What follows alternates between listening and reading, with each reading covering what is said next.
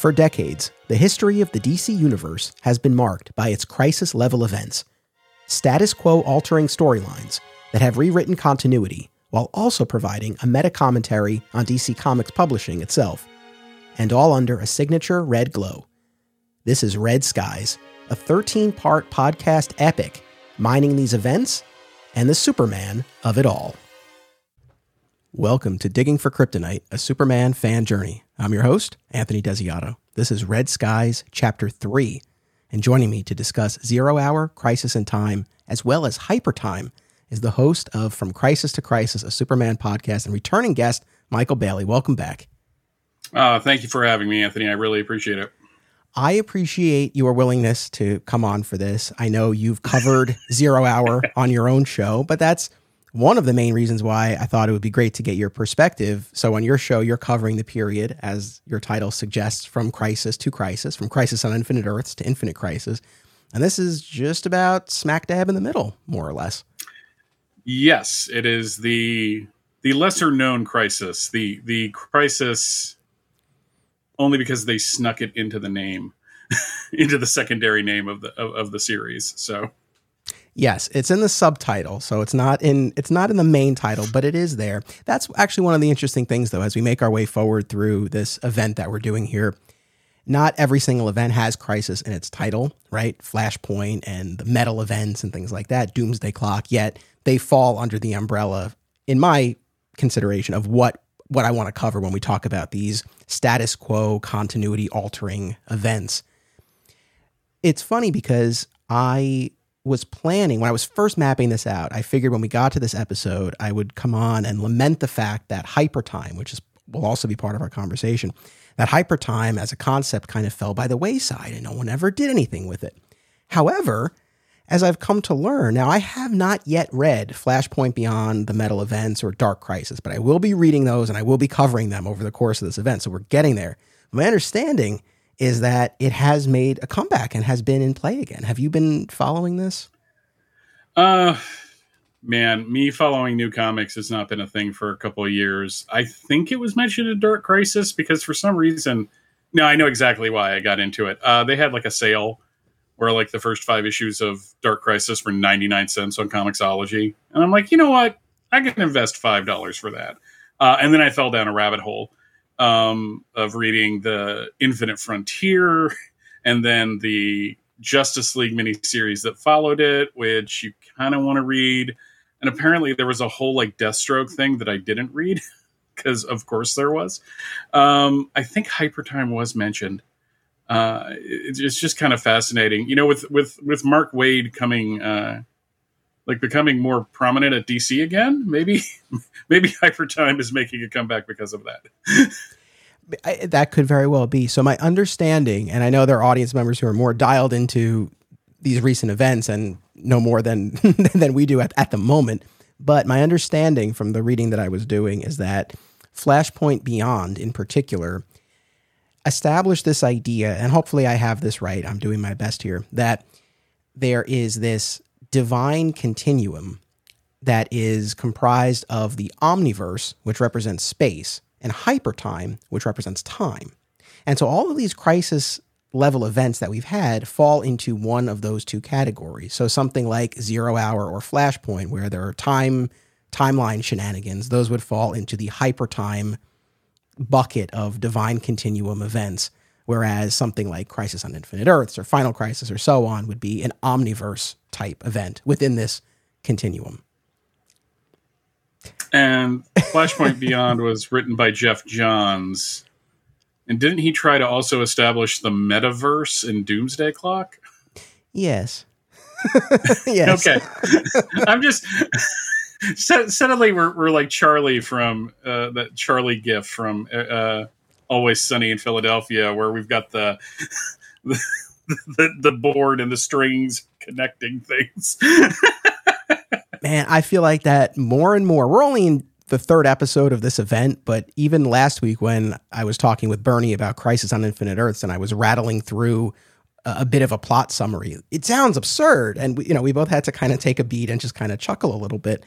But what's funny is, and, you know, we'll unpack all of this, but one of the things that's kind of fascinating to me in terms of going through all these events is just seeing what sort of themes or patterns emerge, right? And not even that they're necessarily by design, right? Because we're talking about events over decades by various creative teams with some some people popping up multiple times, but various teams, different people in charge, all that kind of stuff. So I think it's just kind of interesting to see what kind of what kind of emerges in terms of these patterns. And for me, I'll say one thing that I, I'm seeing already is that sometimes I just wish they would quit while they're ahead because I think hyper time works great. And yet it was largely abandoned until recently, it seems. I actually quite liked what Johns did at the end of Doomsday Clock with this idea of the metaverse. Yet, very quickly thereafter, we seem to have more of an explanation where perhaps one wasn't needed. I don't know. So, that's something that I feel like I'm already feeling with this.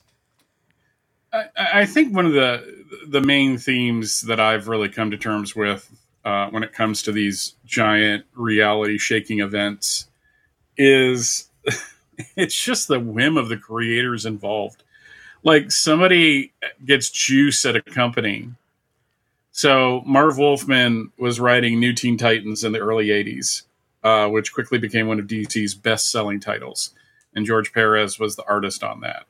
Uh, it was one of the the few titles that was really going toe to toe with like Uncanny X Men in terms of popularity with the fans uh, Teen Titans and Legion were like the, the the two books that did that, and it seems like he was able to parlay that into using his influence to pitch Crisis. Now they could have said no, so you know it, it's it's always the person at the top making the, these decisions, but Marv Wolfman didn't like the multiverse, so he pitched an event that got rid of the multiverse and with Zero Hour, uh, Dan Jurgens felt that there was a raw deal happening on to the fans because of certain events from just like a year ago are suddenly not canonical anymore. And so he did a story that check notes was called Death of Superman. So, and you know, Mike Carlin and him had the juice to kind of get this done. And in the late 90s, when we get to Hyper Time, Mark Waid was one of the most popular writers. You know, Kingdom Come was a phenomenal success. And not only do you get to say, hey, you know, to start Hyper Time, hey, we've got this idea, but also we're going to tie it back to that, that insanely popular book from two years ago. So it, it just seems like and, and this isn't and this isn't me uh, attacking those creators or saying it's wrong because uh, this is just how entertainment works. But it just always seems like all of these giant reality shaking events happen because somebody who is very popular pitches the idea and DC says go for it. Yeah, I think that that makes sense. It's fun. It's it's it's interesting too as someone who went through the law school process as did my wife and we talk about this a lot where you spend all this time learning what the law is, and you you know I I guess maybe at at at the beginning you assume that there's some sort of I don't know, plan for lack of a better word. And then you realize it's ultimately these judges largely, right? In these case, and uh, you know, of course, now we're touching on some, you know, uh, current real world, real world events, but it's like ultimately, right? It's like people making it up and then it becomes the rule and you have to learn it and all of that but so as you were saying that that's kind of what i what i was thinking of because i guess maybe as fans there's always this hope that there's again for lack of a better word some sort of master plan or some sort of actual explanation for all for all of these conflicting continuities. And it's like no it's like to your point it's the people who who who are telling those stories at that point in time whatever their their interest their preference whatever it might be whatever their agenda is to to tell that story. Yeah, and and that's the weird thing is that comics up until fairly recently, I would probably say this is I may be wrong on this. Probably around 2012 is the cutoff of this. Comics were kind of a living document. Uh, the continuity was was ongoing, and even when they made changes, it was always like the, the companies would go out of their way to explain why that change happened. So Zero Hour is a good example of that. Hyper Time not exactly. Hypertime just seemed to be like Grant Morrison and, and Mark Waid and, and, and that kind of generation of writers going, you know, DC had something that made it special with the multiverse. We can't bring the multiverse back, but why don't we do this that makes it potentially you could do that uh, and go to different realities? And uh, I just think that both companies, for several reasons, one, just the audience is completely shifted. Uh, there aren't people getting into comics right now that are going to be into comics in 20 years. Uh, that's assuming comics are going to be here in 20 years. Uh, but to us, and we're we've got a we've got a bit of age difference between us, but we've got similar milestones and, and hallmarks of our of of what got us into comics. It just seemed like it was just going to keep going and going and going and going and now we don't have that anymore because the generation of readers isn't expecting that because this is just one stop on their entertainment path. Uh, it seems more important to be a Renaissance person when it comes, comes to geek culture now. Uh, whereas it was easier 20, 30 years ago to kind of be like singularly focused on something. And I just, I, I just don't think that they have to explain it anymore because quote Bill Murray from Hot Dog the movie, it just doesn't matter. it really doesn't. It's true. It's true. And I definitely even before embarking on this this run of episodes that we're doing now, I, I had come to this point in my fandom where I don't I don't get caught up on this anymore. But, but I think that has I think I'm in a good headspace to do this kind of event because I think I might find mm-hmm. it too frustrating otherwise if I was really looking looking for that sort of master plan. But I, I, I don't I don't need everything to line up. I, I, don't need that, so I can come at this and and maybe have a little bit more fun with it and, and take a little bit of a step back. So uh, you know I'm glad I'm doing this now, and I I think just for myself as a fan, and I, you know, for for others who have gotten to this point, you could probably attest to it as well. It's like when you can get to that point and just kind of enjoy the stories for what they are on their own terms. It's it's a it's a good place to be because otherwise it can mm-hmm. you know it, you can feel like you're you're banging your head against the wall sometimes. So yeah, and it's funny to to you know if you if you ask somebody who's a little bit older than me what they thought of Zero Hour, they may have hated it uh, because they were really bought into whatever was at the end of Crisis, whereas I came in after Crisis. So this was my first.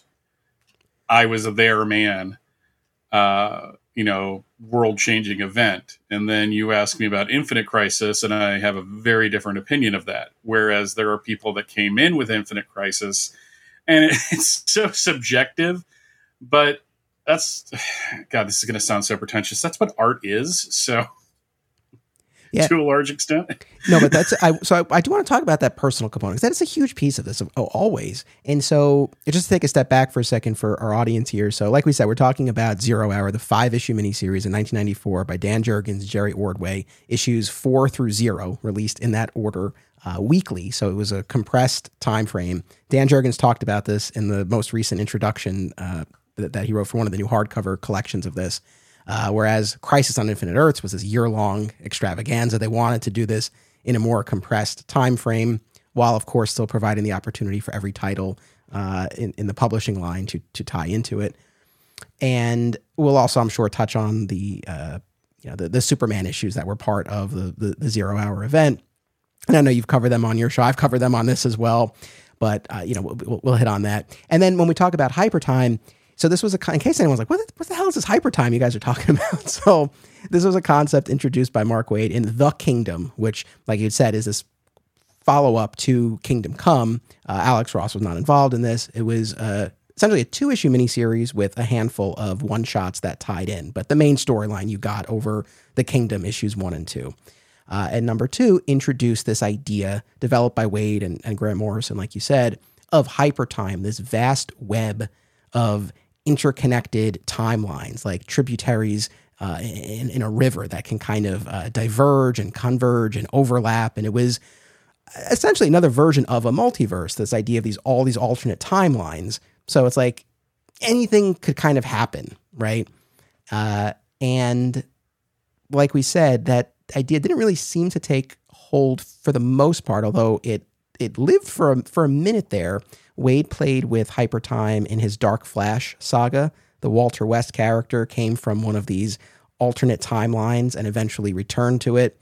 And more prominently, what the other storyline that we read was Hypertension, uh, the Superboy story arc by Karl Kesel and Tom Grummett, where Superboy is rocketed into hypertime and he has this this hypertime adventure that was a lot of fun and honestly was the highlight of of my reading experience here. So so that's what we took a look at for this episode, and so that's you know kind of what we'll be unpacking over the over the course of this. But but yeah, I want to go back to what you were saying before. So yeah, where where were you in your journey and your fandom when this hit? And and is there is there any event that more that you know better encapsulates or represents DC in the 90s than than the 0 hour event? uh, other than the death of uh, Superman, but You know, it, it's weird. Okay, so uh, to answer your first question, I was 18 years old in the summer of 1994. I just graduated high school, and I was one of those smart kids that didn't apply themselves. So to get into college, they're like, you can go, you got to take this six week course. Now, I scored so high on the English part of it that I actually got to take a credited English course that summer. So I, I walked into my first semester of college with a 4.0 grade average. That was one credit, but you know, it it looks good, you know, when you when, when you're talking about it. Um, and so I was. Uh, this was smack dab in the mi- zero hour was smack dab in the middle of that six week course, and I would go home every Friday, uh, and after dropping my stuff off where I was living, I would immediately go to the shop to get my latest batch of comics uh, from Zero Hour because I was so hyped about this series because it was a big event. I was at a point where I started buying more titles. I went from just buying the Superman books to getting like the Batman books and Flash and Green Lantern. Uh, I just started picking up Green Lantern right at the beginning of the Kyle Rayner run. So for me, my headspace at that time was this. This was my time. This this was my uh, Obi Wan Kenobi first step into a larger world.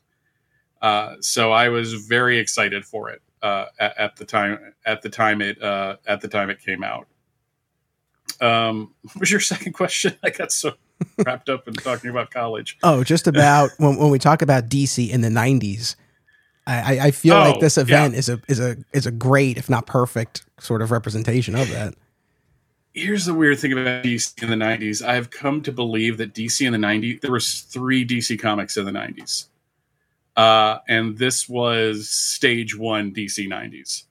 Uh, and it's a perfect encapsulation of it because it's all of the characters from the early 90s who had just who were either just out of their big events because if i'm remembering correctly they had to truncate KnightsEnd over in the batman books to get to this because they couldn't have that in the middle of of their reality uh, reality shaping events. And Death of Superman had been over for uh, for a year, uh, and they were about just about to go into uh, Green Lantern had just gone through his, and Wonder Woman goes into hers after Zero Hour. Uh, and then right after Zero Hour, DC decided we're going to go full like image 90s.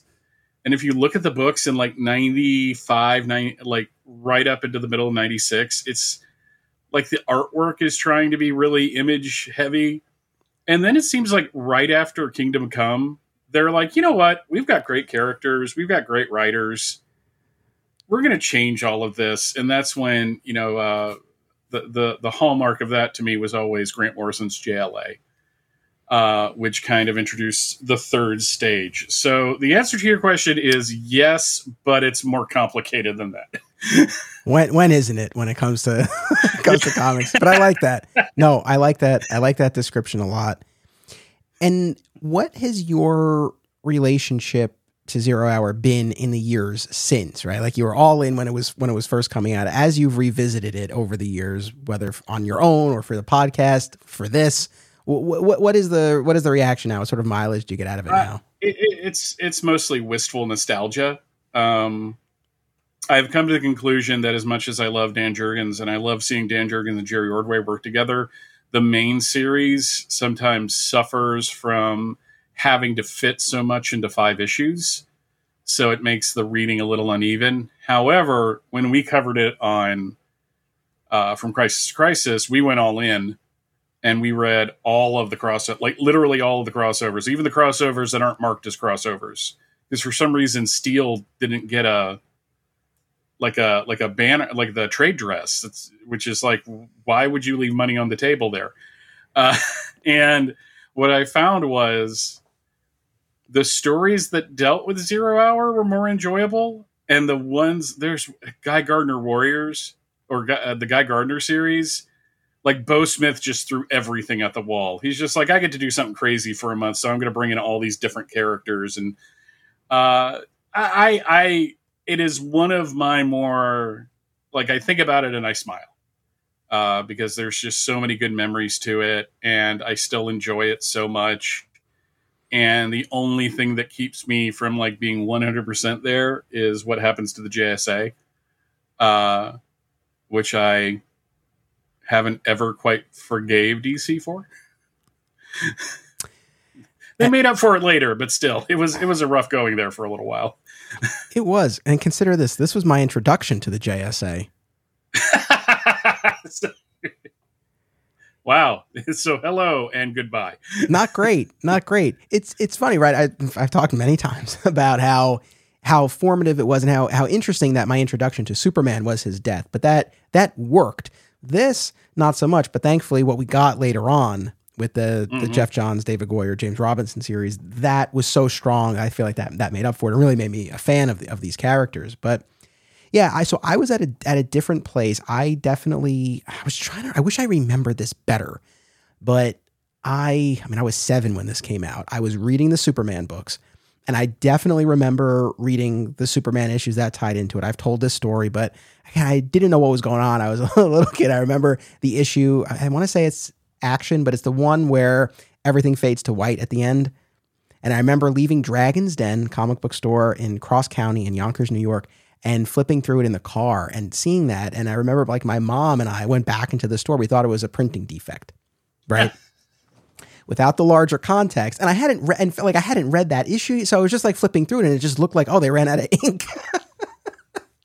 sure, if I had actually sat there, I like to think if I had sat there and read it, it would have been clear. But in any event.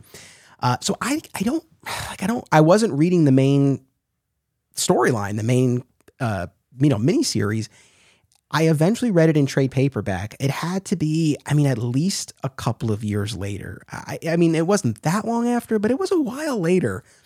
Uh, and so I I have I have some nostalgia for it, but not not to the level that you do. So when I when I reread this, it's it's I think a little bit tougher for me to get. Not that it's tough. I mean, it's not such a slog, but I don't get as much out of it, I suppose. Whereas not in terms of crisis events, but just in terms of DC events and crossovers. Final Night, that was the one where I was there for that one, and I was a little bit older, and I was getting that main miniseries as it was coming out, and that imprinted on me in in a much stronger way. And then when we talk crisis events, Infinite Crisis, like that was the one and I'm very excited to get there. We'll have multiple episodes on that, but like that was the one where I was so invested. I was reading almost everything DC was putting out. I was following all of those miniseries. Like I, that was the one that was really my quote unquote my crisis.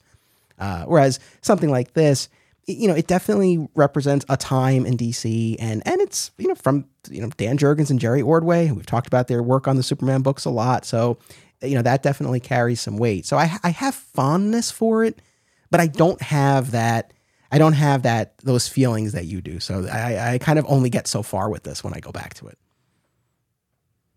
Yeah, and I could totally see that. I reading it in trade paperback years later, it must be kind of like when people now pick up like Crisis on Infinite Earths because not it's not a complicated story, but you are looking at characters that don't matter anymore that almost didn't matter when the book came out when you think about it uh, you know it just I, I, remember back when last year uh, when the 30th anniversary of the death of superman came out and you have the ivan reis cover and it has you know redo kind of doing a new version of the poster that came with Superman seventy five.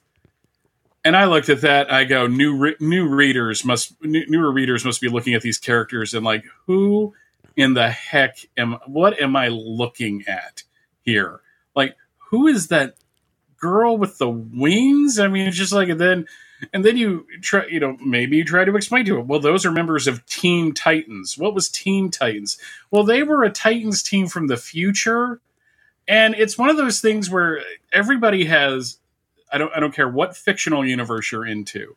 If you get into it to a certain extent, everybody has their bridge too far. Everybody has that thing where it is perfectly like rational to one human being and another person is just going to look at you and go what do you mean he had a mermaid girlfriend? What what does that even mean? So, and, and and i feel like people reading this later have to have that. Why is aquaman holding his hand and going i'm fine when there's no other context in the story for that No, I, I, mean that's a great point, and I think that's one of the tough things with these events because they're so of the moment, and then when you remove them from that specific moment in time that they're speaking to, and you go back to it later, then I think the question becomes: is is there enough there? Is there enough there? And sometimes there is, and sometimes there isn't. On the other hand, there is something there's something neat about how these events and this one in particular they serve as a time capsule right of that mm-hmm. of that mm-hmm. specific era. So you look especially when you get the double page spread as all the heroes are assembling at the united nations and it's like all right like this was the dc universe at the time. And, and yeah exactly. It's like so many of these characters are not in play anymore. And but you know every character is someone's favorite.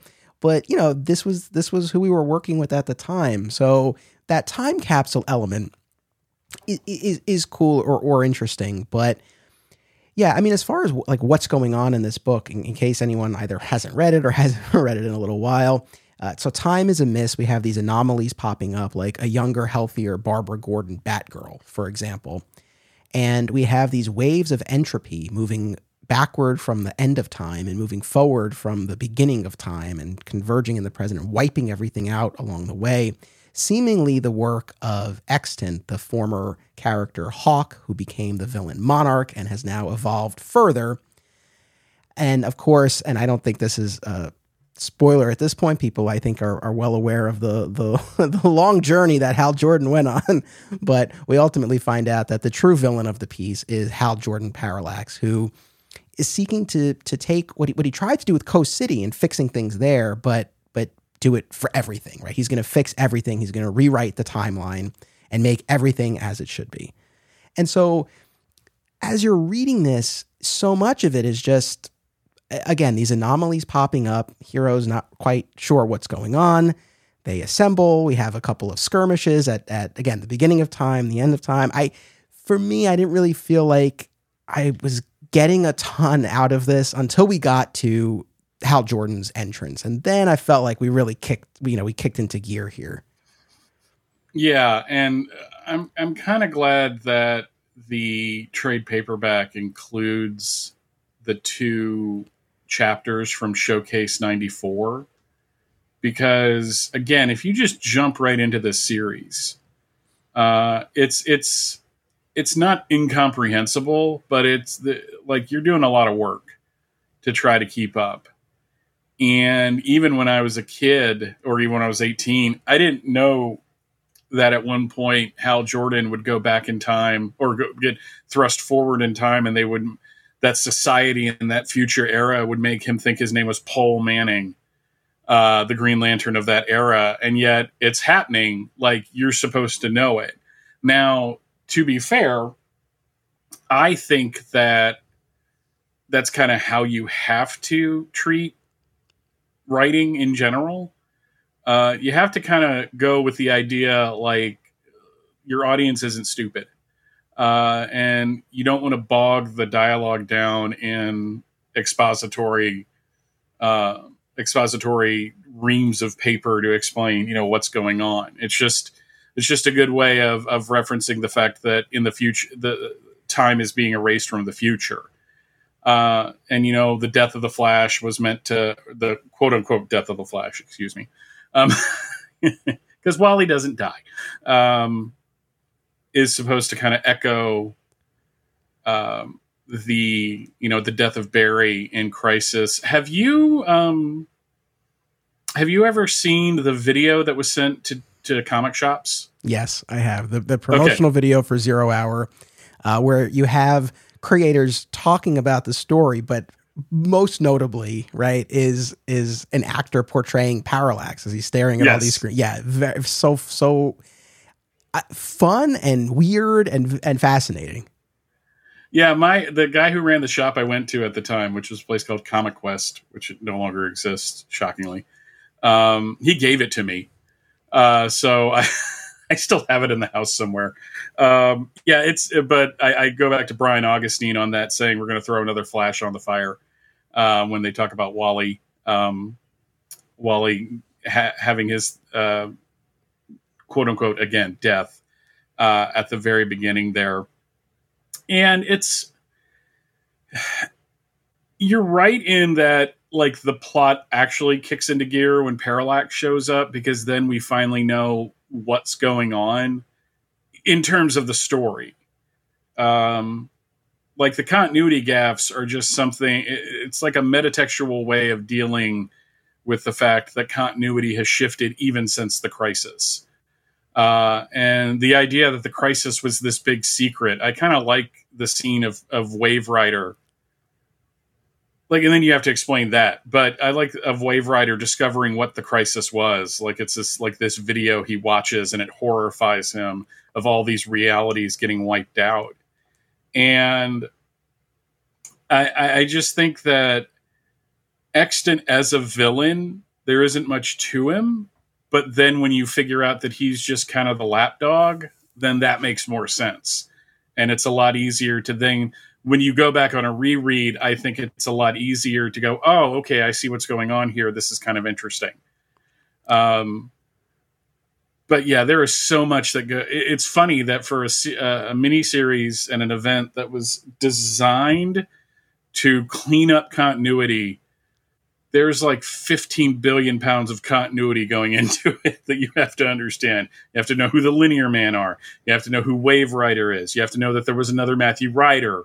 And then you have to understand that, oh, this extant, he's actually the guy who is Hawk, but Hawk became Monarch because at the end of Armageddon 2001, it was supposed to be Captain Atom but then they changed it. So now it's Hawk and now he's extant, and it's just like there's a lot of asking uh, asking at the beginning of this that I think once you get to Parallax, like a lot of that gets forgiven.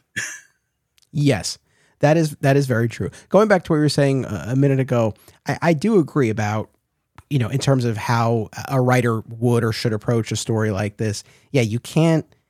The story will suffer if you try to explain every single thing that's at play for the reader. And I, I, what I've always felt as a fan, and I, I feel like a lot of fans probably feel similarly, especially now with all of the tools we have at our disposal, the internet, namely, and Wikipedia in particular. It's like I've done that a ton of times, right? As I'm, you know, you just need a quick, you know, you just want to, you know, get caught up as quickly as possible and just get a little context. You know, I feel like we're happy to do that. Or if we're really so moved, you know, you track down the back issues or the trade paperbacks and you actually read the stories that might be might be referenced. As long as a story in and of itself tracks and makes sense in and of the story. But as far as yeah, some characters or plot lines that might be referenced that you don't know, I think that's part of the fun of this of this journey is you know you can you can educate yourself. So yeah, I, I definitely agree with that. The the the, the bit about the, the revelations about Crisis. That was particularly interesting, especially having just reread Crisis and had a conversation about that. And yeah, this notion that the, heroes of the DCU are, are aware of a battle with the Anti Monitor, but the larger picture about what went on during Crisis and the loss of the multiverse, that is unknown to them. And so when Rip tips Wave Rider off, hey, this is like the crisis, right? And then Wave Rider does his research and he learns about all of these other worlds. I mean, that was particularly interesting. I, I, you know, are you aware of any other instances, I guess, between Crisis and Zero Hour where such an explicit reference was made to the fact that there had been this multiverse? Animal Man. Um, during Grant Morrison's run of Animal Man, because Psycho Pirate shows up. Okay. So there's a there there's a reference to that. Um, yeah, it, it, it's it's one of those weird things that it, there is accepted accepted fact in reality, and accepted fact was the crisis ended and DC rebooted and or and rebooted a bunch of things, and that everyone was on board with it when that wasn't the case at all. Um, and then you look at characters like Wonder Woman and Superman who got top to bottom revamps. Whereas Batman, it was just like, if we feel like it, it didn't happen, or it did happen. Uh, and Green Lantern got a new got a new origin, but that wasn't until 1989. And it was Hawkman specifically, I think, uh, that got under Dan Jurgens' skin, and rightly so, because you had that story in Superman number 18 uh, where the Hawks, Hawkman and Hawkwoman, bring Superman back to where Krypton was, and he has this whole hallucination of of Jor-El sending Kryptonians to Earth and how that goes terribly wrong. Uh, and I think they wanted to make reference of that, if I'm remembering correctly, in Action 650. And they're like, "Oh, that didn't happen." It's like, what do you mean that didn't happen? Well, with Hawk World, those hawks don't exist the same way. Uh, in fact, according to a Hawk World annual, all of the Hawkman appearances that you saw in like Justice League, those were really just the Golden Age Hawkman and Hawkgirl. Uh, even though it wasn't, but it was. But that's what we're doing. But because of Hawk World, none of that happened, and Dan Jurgens was like, "That's insane," in in not so many terms.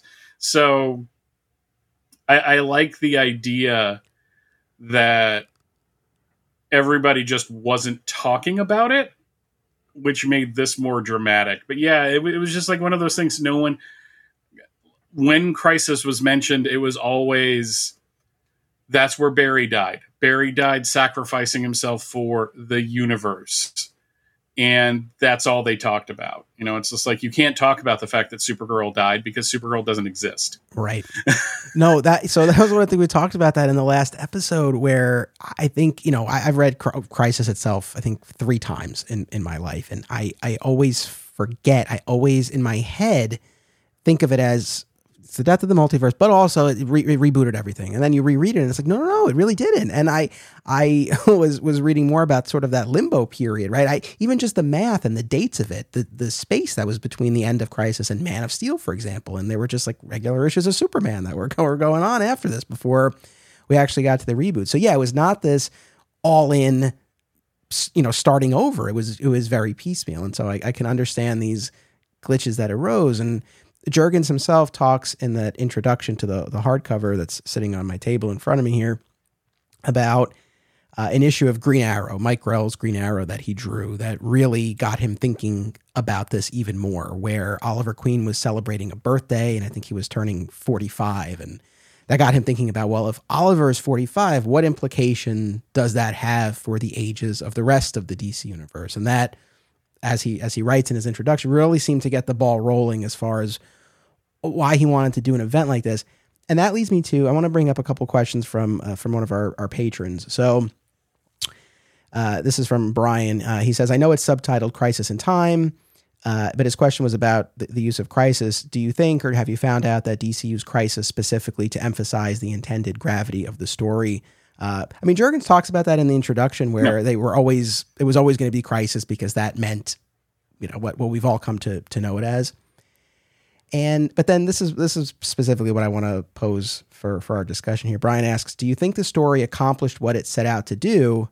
And then he goes, "Honestly, I haven't reread this in over 25 years. What did it set out to do?" And I, I know we've been we've been touching on on the latter, I guess, that there were these you know these, these glitches and, and, and, things like that uh, you know things that didn't quite line up. In, in terms of what what it actually accomplished I, I, guess where do you land on that how do you view that piece of it?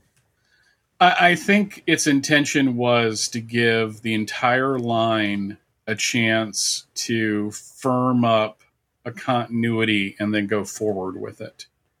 And if you wanted to make changes now is the time to make changes. Uh, one of the best examples of that is Batman. Uh, Post Zero Hour, Batman is, was, and always should be a character that people in, in Gotham City think is a myth. Like people don't they, like, you know, it, it's it's all uh, it's all a conspiracy on the part of the cops. They you know they put the bat signal up. Batman doesn't exist. So the idea of Batman being a public figure goes out the window. Uh, and that really gets driven home in, in titles later on, like Young Justice, where Robin can't be seen when the team is public because he's not supposed to exist. Um, I think it did that. I think it accomplished in the short term, giving the creators at the time a chance to kind of firm up their their continuities and move forward. Um, and that really didn't set in I get again until like 96 but uh, I I think unlike Crisis, which was meant to just get rid of the multiverse, and apparently Marv Wolfman wanted to start everything over at number one, and DC said no. Right. Uh, I think they wanted to do that again here, and again DC said no, we're we're not doing that. You can have a month of zero issues, uh, but that's all we're going to do. Uh, you know, you you've got to work it out in your own books. Um, and in some cases it worked out fine and in other cases like hawkman it's just like it's going to take a lot longer to work all that out in terms of how that actually works yeah i mean I, I i mean unless i'm mistaken we really don't get all of the hawkman business cleaned up in a satisfactory way until we got to that return of hawkman story in mm-hmm. jsa and this idea that these were all reincarnated forms, which was I I always felt was a very and I didn't even have all of the backstory at the time when I was first reading that, but it always felt like kind of a, a, a tidy, efficient way of you know sort of reconciling all of these these disparate versions of of Hawkman. So I mean I don't know, like maybe that's that's an example going back to the question of did it accomplish what it set out to do? I mean in the case of Hawkman, that continued to be a convoluted situation there until we we eventually got it streamlined a bit later. Yeah, it was it was I, I think on the whole it it gave it gave DC a jumping on point for new readers. Uh, it gave established readers a chance to decide if they were going to stick around or not. Uh, for the Superman books, it really didn't do much to add anything uh, outside of Kenny Braverman and Conduit um, and Simone uh, whatever her last name was, um, who got name checked on Superman and Lois this season, which I thought was interesting. Uh, oh, did I in, in, the flashback episode? Oh, um, okay. I, I, don't know on purpose, but it's how I took it. Um, but no, it's it's I I, I think the, here's the thing: all of these reality shattering events accomplish their goals in the short run. And in the long run other creators come on that have a difference of opinion or regimes change and suddenly what was important to the old regime isn't important anymore and the marketplace is shifting.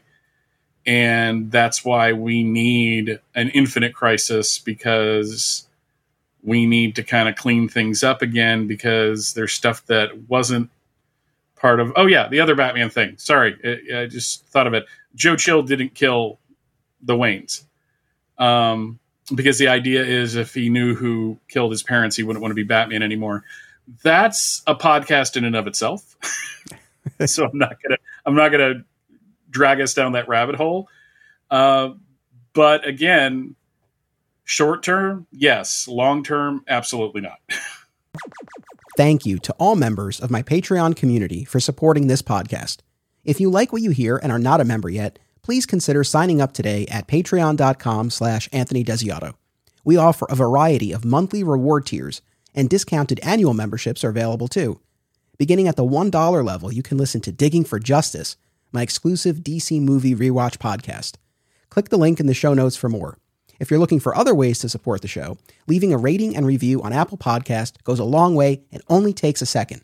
You're also welcome to join the conversation on social media via the links in the show notes. Last but not least, we are an affiliate of BCW Supplies, So the next time you need to restock on comic book bags, boards, boxes, and more, be sure to use promo code FSP to save 10% on your order. That's FSP for Flat Squirrel Productions. It helps support the show too. Thank you. Filmmakers and movie fans alike should be sure to attend these film festivals Brightside Tavern in Jersey City, Hang On to Your Shorts in Asbury Park, Point Lookout on Long Island, and In the Cut in Bloomfield, New Jersey. On a personal note, my short film, By Spoon, the J. Mizell story, played at these fests, so I know firsthand what fun and well run events they are. Submission information for filmmakers, as well as details about the festivals, can be found at filmfreeway.com. Follow the festivals on social media for news about events, discounts, tickets, and more. Also, listen to the Hang On to Your Shorts and Cullen on Film podcasts, available via a shared universe network. Yeah, I mean, as I was rereading it, and especially in the context of these crisis events, I felt like it worked better just as a DC event, more so than as a crisis level event, I suppose. I mean, in terms of just a, a story in and of itself, I having just reread Crisis, one of the things, and I'm, I, you haven't heard the episode yet, but in terms of when we're recording, but you know, Crisis was it was dense, and and you know, both Bernie and I talked about how it was, you know, it, it took a while. It, took a while to to get through that reading project. But one of the things that I complimented it for was that as you were reading it, the the original Crisis, it felt like there were a lot of places where there were there were kind of there were opportunities where if you wanted to then read a tie-in issue, right, that continued a thread that was set up there, you could, but you didn't necessarily feel like you were missing anything if you didn't. That was at least my experience having just reread it. And so I felt like that story in and of itself was gave you everything you needed, but there were these opportunities they presented where if you want to go off and follow Blue Devil on his adventure, you can, but if you didn't, you're fine. Reading this, I felt almost the opposite again until we get to that that final, you know, the the Hal Jordan issue, but it's just like it feels like, and, and, to your point, I think that the tie-in issues were more interesting. Uh, and I, I, have only read a fraction of the ones. I give you so much credit for going through all of them. I've, you know, I've through these these podcasts now, I've, I've hit on zero hour, you know, a few different places, and I've never been able to like pull the trigger and bring myself to do all of them. So I really, I, I tip my hat to you. But like the Superman ones and and the Superboy one in particular is probably my favorite. Uh, I feel like there was there was some good stuff going on there, whereas the, the main series just felt like more I don't know, and I don't say this in a dismissive way, but just as more of this framework, and then there was some interesting business going on in some of the tie-ins. So, yeah, it, there was definitely a lot more handing off to the tie-ins in this one. Uh, having Barbara Gordon show up in the first issue was really more of a way to kind of get you to want to read the Batman issue where they get to explore that idea. Um, I have a theory, and I think Dan Jurgens has talked about this, and it didn't hit me until we covered it on the show on From Crisis to Crisis. Um, at the very end, there's a new time trapper. I think it's Barbara Gordon because there's a little tuft of red hair that peeks out. And I didn't notice that back when I was 18 because I was more like, let me get to this 15 page fold out of the new timeline because uh, I got to know where everything fits because I'm anal retentive. And remember, everybody, anal retentive is hyphenated. Um, but uh, no, it was really, especially in those first few issues, it was a lot of handing off. A lot of like, yeah, if you if you really want to see what happened to the Flash, go kind of read what his, his crossover. And then in other cases, it's like, does it matter? Not really. Dark Stars, not a bit. Um, you know, uh, the Superman books only to explain the last page of the first issue of Zero Hour, of Zero Hour number four, where Batman and Superman show up together. Uh, and they have a little conversation. And my favorite line in that is, "It's been a big year for both of us." Yeah. Um, which way to understate it there, uh, Clark. Uh, good job there. Um, so I think it's it's one of those weird things where you really don't have to read all of all of them. I think that some of them are fun. You mentioned the Superboy one, which is a ball because it's Superboy meeting pre-crisis Superboy. Uh, and have you read the Robin one? No, I have not. It's Tim and a young Dick Grayson having an adventure together as the two Robins, and it's really good. That's cool. Uh, it's got a it, has got a similar vibe to the Superboy one because they're both drawn by Tom Grummett. but um, and then you have like the one the the sh- Batman Shadow of the Bat where Fat Alfred shows up. And that's that's the time anomaly. Is the original Alfred Beagle from the 40s before he, he, he apparently went on a diet and grew a couple inches. Um, shows up and, and gets to have an adventure with Batman and Robin. Gotcha, gotcha. Well, to your earlier point, so Jurgens all but confirms in that introduction that the time trapper at the end of Zero Hour is indeed that Barbara Gordon anomaly. So there you go. Uh, so yeah, I mean that's that's that's a cool bit. I guess again, when we're talking about these these times, we, we went through a, a, a bunch in the Superman books in particular. The, there's the Man of Steel issue where Superman encounters all of these uh, Batman variants. So you get the Dark Knight Returns Batman, and you get uh, like the, the the the Bob Kane Golden Age Bat. Like you get you get a variety of different uh, Batmen uh, through the eras. And another Superman issue has uh, Jor-El and Lara in our timeline from another timeline where Krypton was never destroyed, and now they've shown up looking for their son. Mm-hmm. Uh, another one introduces the Alpha Centaurian character, where Superman is is often in his in his metropolis, the, the Alpha's uh, metropolis. I guess one thing that I, I, suppose I was I was bumping up against, and this isn't even a, it's not like a criticism of the story, but I guess when we're looking at it as a, as a crisis, like the Superboy issue made total sense to me because it was, as you said, right, the pre-crisis Superboy, Clark Kent Superboy, encountering our Superboy, and it's it was fantastic. It was such a fun issue, and it was cool. And of course, you know, Clark Superboy is so out of sorts. He's in our timeline, and uh, you know, he he sees Lana, and he assumes it's, it's his Lana, but she's older and married to Pete Ross. And he's freaking out, and of course, we haven't seen this incarnation of of Clark Superboy. So there's that whole that whole component there, and especially through the lens of Crisis, that to me felt like, oh, this is what the heart of it is. But so many of these other anomalies, like again, Jor-El, like a Jor-El and Lara, uh, you know, showing up from a Krypton that never exploded, like it's interesting. I'm not knocking it. It's it's an interesting angle. What what we know what would Clark's reaction to be be Mon Pa's reaction to this? It's great, but yeah, I don't know. I guess I was expecting more more pre-crisis elements to be at play, I suppose. Yeah, it's interesting that the pre-crisis DC universe for the longest time, and this is just my perception as a reader. Um, this isn't me like having been told something by somebody who is in the know. Uh, it just seemed like for the longest time, especially in the 90s, the idea of referring to stuff that happened in the pre-crisis DC multiverse was just verboten. Like they weren't going to do it. We're, we're not going backwards. We're going forwards. Uh, you know, and, and and really, when you look at you know what happens to Parallax after this, and with you know Kyle Rayner is the new Green Lantern. Wally West has been Flash since '87 well, technically 86, but 87. Uh, you know, a little bit after this, Oliver Queen is killed, and it's Connor Hawke. And the DC universe took on this whole feel of we're moving forward. Like there is literally three generations of heroes now, and you're here on the ground floor of that third generation as it's making coming up in the world.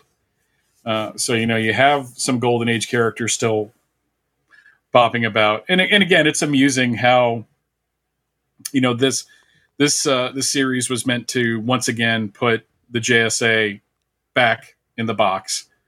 Um, they did it at the end of Crisis with the last days of the JSA one shot, where the Justice Society was sent to fight in this interdimensional Ragnarok and as long as they fought there, reality wouldn't end. So all of the Golden Age characters are gone. And then they're brought back a year or so before this, and you have a really good 10 issue Justice Society of America series by Len Strazewski and Mike Parobeck, um, which was apparently canceled before the first issue came out because some of the powers that be felt that the Justice Society made them look too old.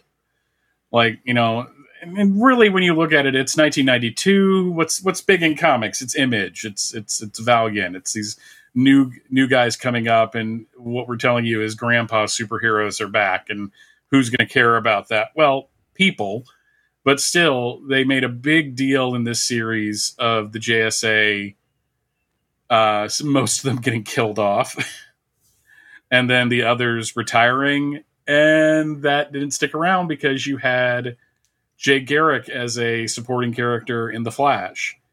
And you had Alan Scott still popping around. And when you get into the Starman series, that's just like it's it's like that place where you you you send people to hide out for a little while until you know things change. It's just like you know Starman was a little small town where they got to live until things changed in the big city.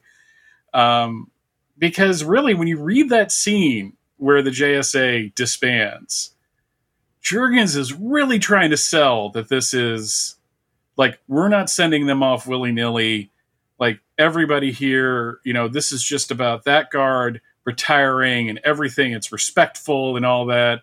But at the end of the day, it's just like you just killed off a bunch of characters for absolutely no other reason than you than they were old and you wanted to move away from that. Yeah, the caption even says the silence screams respect as Superman yeah. standing in the center and Jay and Alan are walking away, uh, and and you have the younger guard behind them.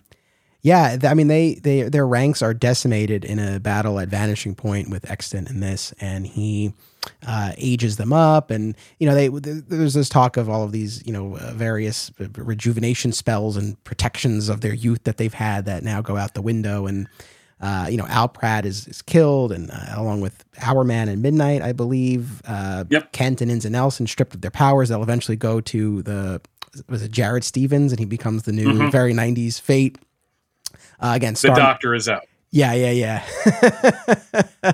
and then yeah, Starman and uh, and Sandman, very, you know, aged up and and have to retire. So it's it's uh yeah, it's definitely a tough moment for those characters. I mean, it, it probably felt like forever at the time, but you know, it, was only a handful of years before we get to that uh, that relaunch at the end of the '90s. But uh, and like I said, as as my introduction to the characters, it's it, it's tough.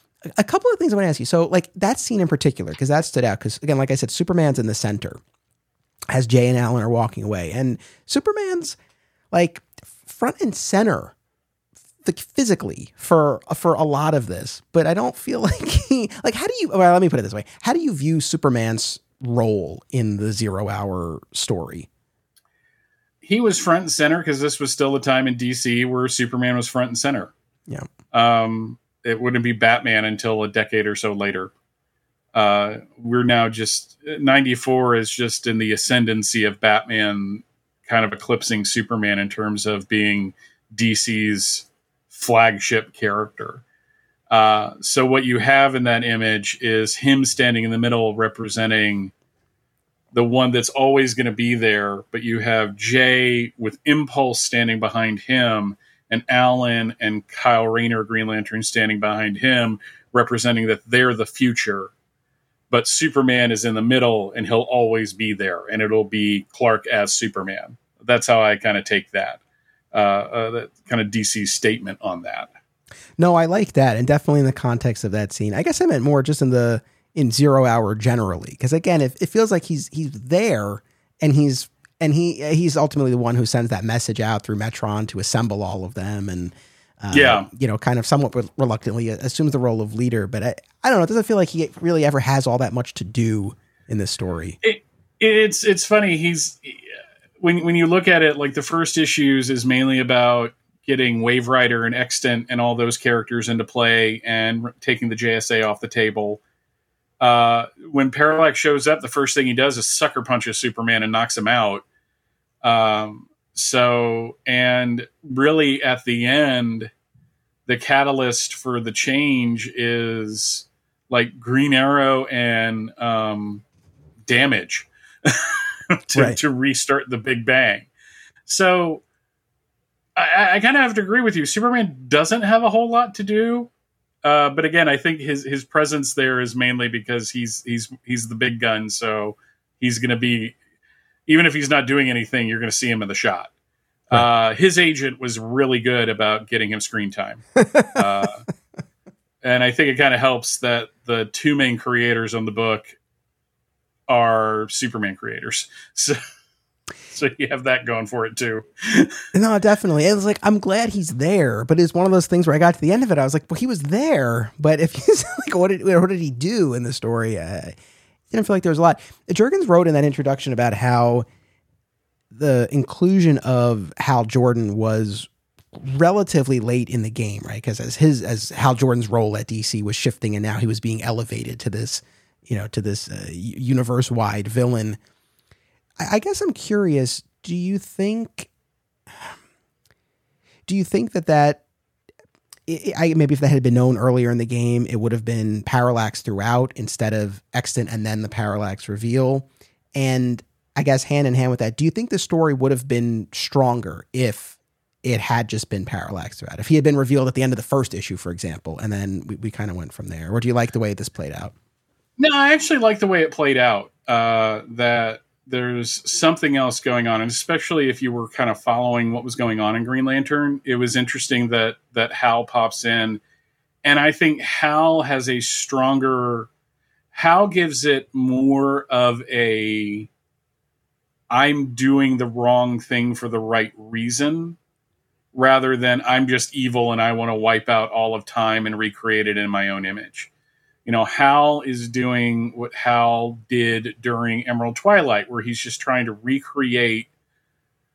I'm trying to recreate Coast City because Coast City got destroyed and the Guardians turned their back on me, and now I'm going to do that on a global scale. I'm gonna I'm gonna bring every I'm I'm gonna make it so that the the right reality. And when you when you jump forward to another event, that's kind of the thing too. Is we're going to create the correct reality uh, so I think having Parallax show up when he did, one, it gives you a uh, a late story swerve that you didn't see coming, and actually, it's like I remember reading it, going, "Oh my god, it's Parallax."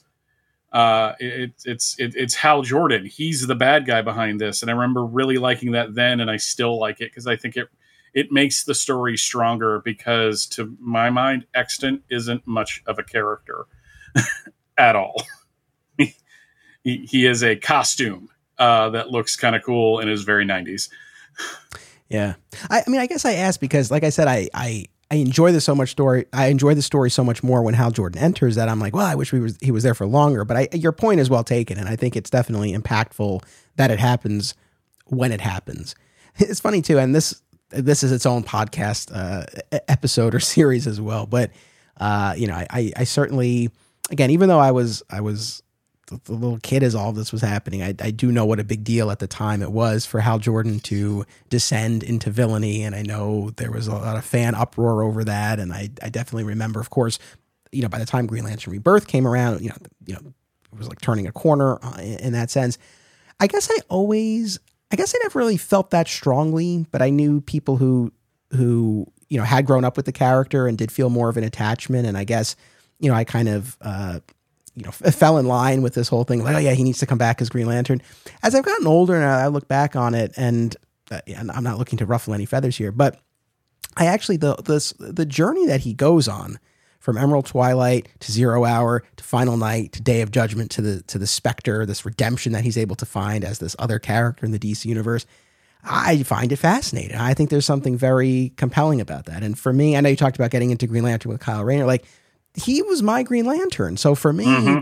I I yeah, I think Hal's Hal's journey is is kind of fascinating. And I also wonder, like, I'm sure there must be Green Lantern fans, as many as there were who were up in arms over what was done to Hal Jordan, I'm sure there were some who actually, you know, sympathized or identified with him and actually, you know, were following his path and kind of maybe rooting for him isn't the right word because he's looking to undo the DC universe. But like, it's a very, to your point, like it is a very, I think, compelling motivation. And he's not just looking to destroy, he's trying to fix. There, there's something very compelling about that. Yeah, it, it, it gives the story itself it makes it more than just a reality shaping event. Um, as much as I like Crisis on Infinite Earths, when you boil it down, it is I'm a bad guy that's just trying to destroy everything. That's my motivation. There isn't much to the Anti Monitor as a character. He's very single minded and focused. He is a very he is de- he is a capital capital B H black hat villain. Uh, where here you know, Extant kind of falls into that. Like Extant is just trying to accumulate, increase his power because everything fell apart after the Monarch thing didn't go well. But Hal's motivation makes it more personal, and it's why that last issue is so good. Is you say you, you mentioned that Superman doesn't have a lot to do. He really doesn't because that last issue is Ollie and Hal having a conversation essentially. Yeah and it's and it's Ollie that puts the arrow into Hal's chest. And so you have like this really deep uh, kind of ending where I had to kill my own best friend because he was wrong. And you have Barbara Gordon there, like, well, I exist. Don't I get a chance to, to, to live and all that? And it's just, it, it, it creates right at the end, uh, because it strips away from being an event and it turns into an actual story. Whereas there was a there was story going along, but everything in the early issues was kind of just setting this up. And then suddenly it's not about the crossovers, it's not about the tie-ins. It's about one man trying to remake reality because he believes he has the right to do that and others standing up to him and at the end reality gets recreated because of it. Well, that's so I, I agree. I mean, like that's the thing. I, it felt like for four issues, it was more it was about the plot, and then for the last issue, it was actually about the characters. And and mm-hmm. again, I don't, I don't mean to, I don't mean to sound like I'm just like dumping on this. It's like I, I guess I, I would have no. loved to have had more of that feel throughout, but I'm glad that we eventually got there. And I do want to say, I think the biggest compliment that I can pay this story is that reading this as a kid in the 90s, whenever it was that I eventually read it, not even knowing all of the backstory with Ollie and Hal and Parallax. I mean, I knew I, I, from Reign of the Superman, like I, I, had you know some sense, but I didn't have all of the specifics. I didn't have all of the history. Yet that probably more than anything always resonated with me. And that final image of Ollie like crying out as he's looking up, like that really resonated and that made an impression on me even without knowing everything that had come before. So i think in that respect the story was very successful. One of the other things the story does very well uh, and it's one of the things that i really loved about the dc universe in general is that you got a sense of the history. You may not know what that history is but you got a sense that there is a lot of stuff that has happened between these characters and the writers aren't ditching that. It's it's why the new 52 ultimately I think failed is because one of the things and I'm not talking legacy because I think they went way too legacy happy in the in the 2010s. like like right there before Flashpoint like the the the, descendant of Franklin Delano Roosevelt gets to be a member of the Justice Society and becomes Gog. I mean, I'm just like, that's a little too cute. I think you're you're trying a little too hard there. But when you go to the other extreme, where you don't have a sense of the history of this uh, of these characters, or that they have a shared history, uh, I think for a certain type of reader, and I'm that type of reader, uh, it's kind of a turnoff because it feels hollow, it feels empty. Whereas when you look at that shot of Ollie kind of crying to the heavens, above him is a shot of him and Hal in better times together. And you're like oh they were friends. They were they were only, not only friends they were good friends. And then a couple years later you read theoretically okay it happened to me uh, you read the hard traveling hero stories.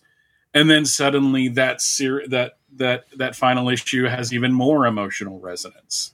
So it, it, it, zero hour is definitely I know the kids today with their hula hoops and their Dan Fogelberg records like to throw around the term mid to describe something that just isn't all that good.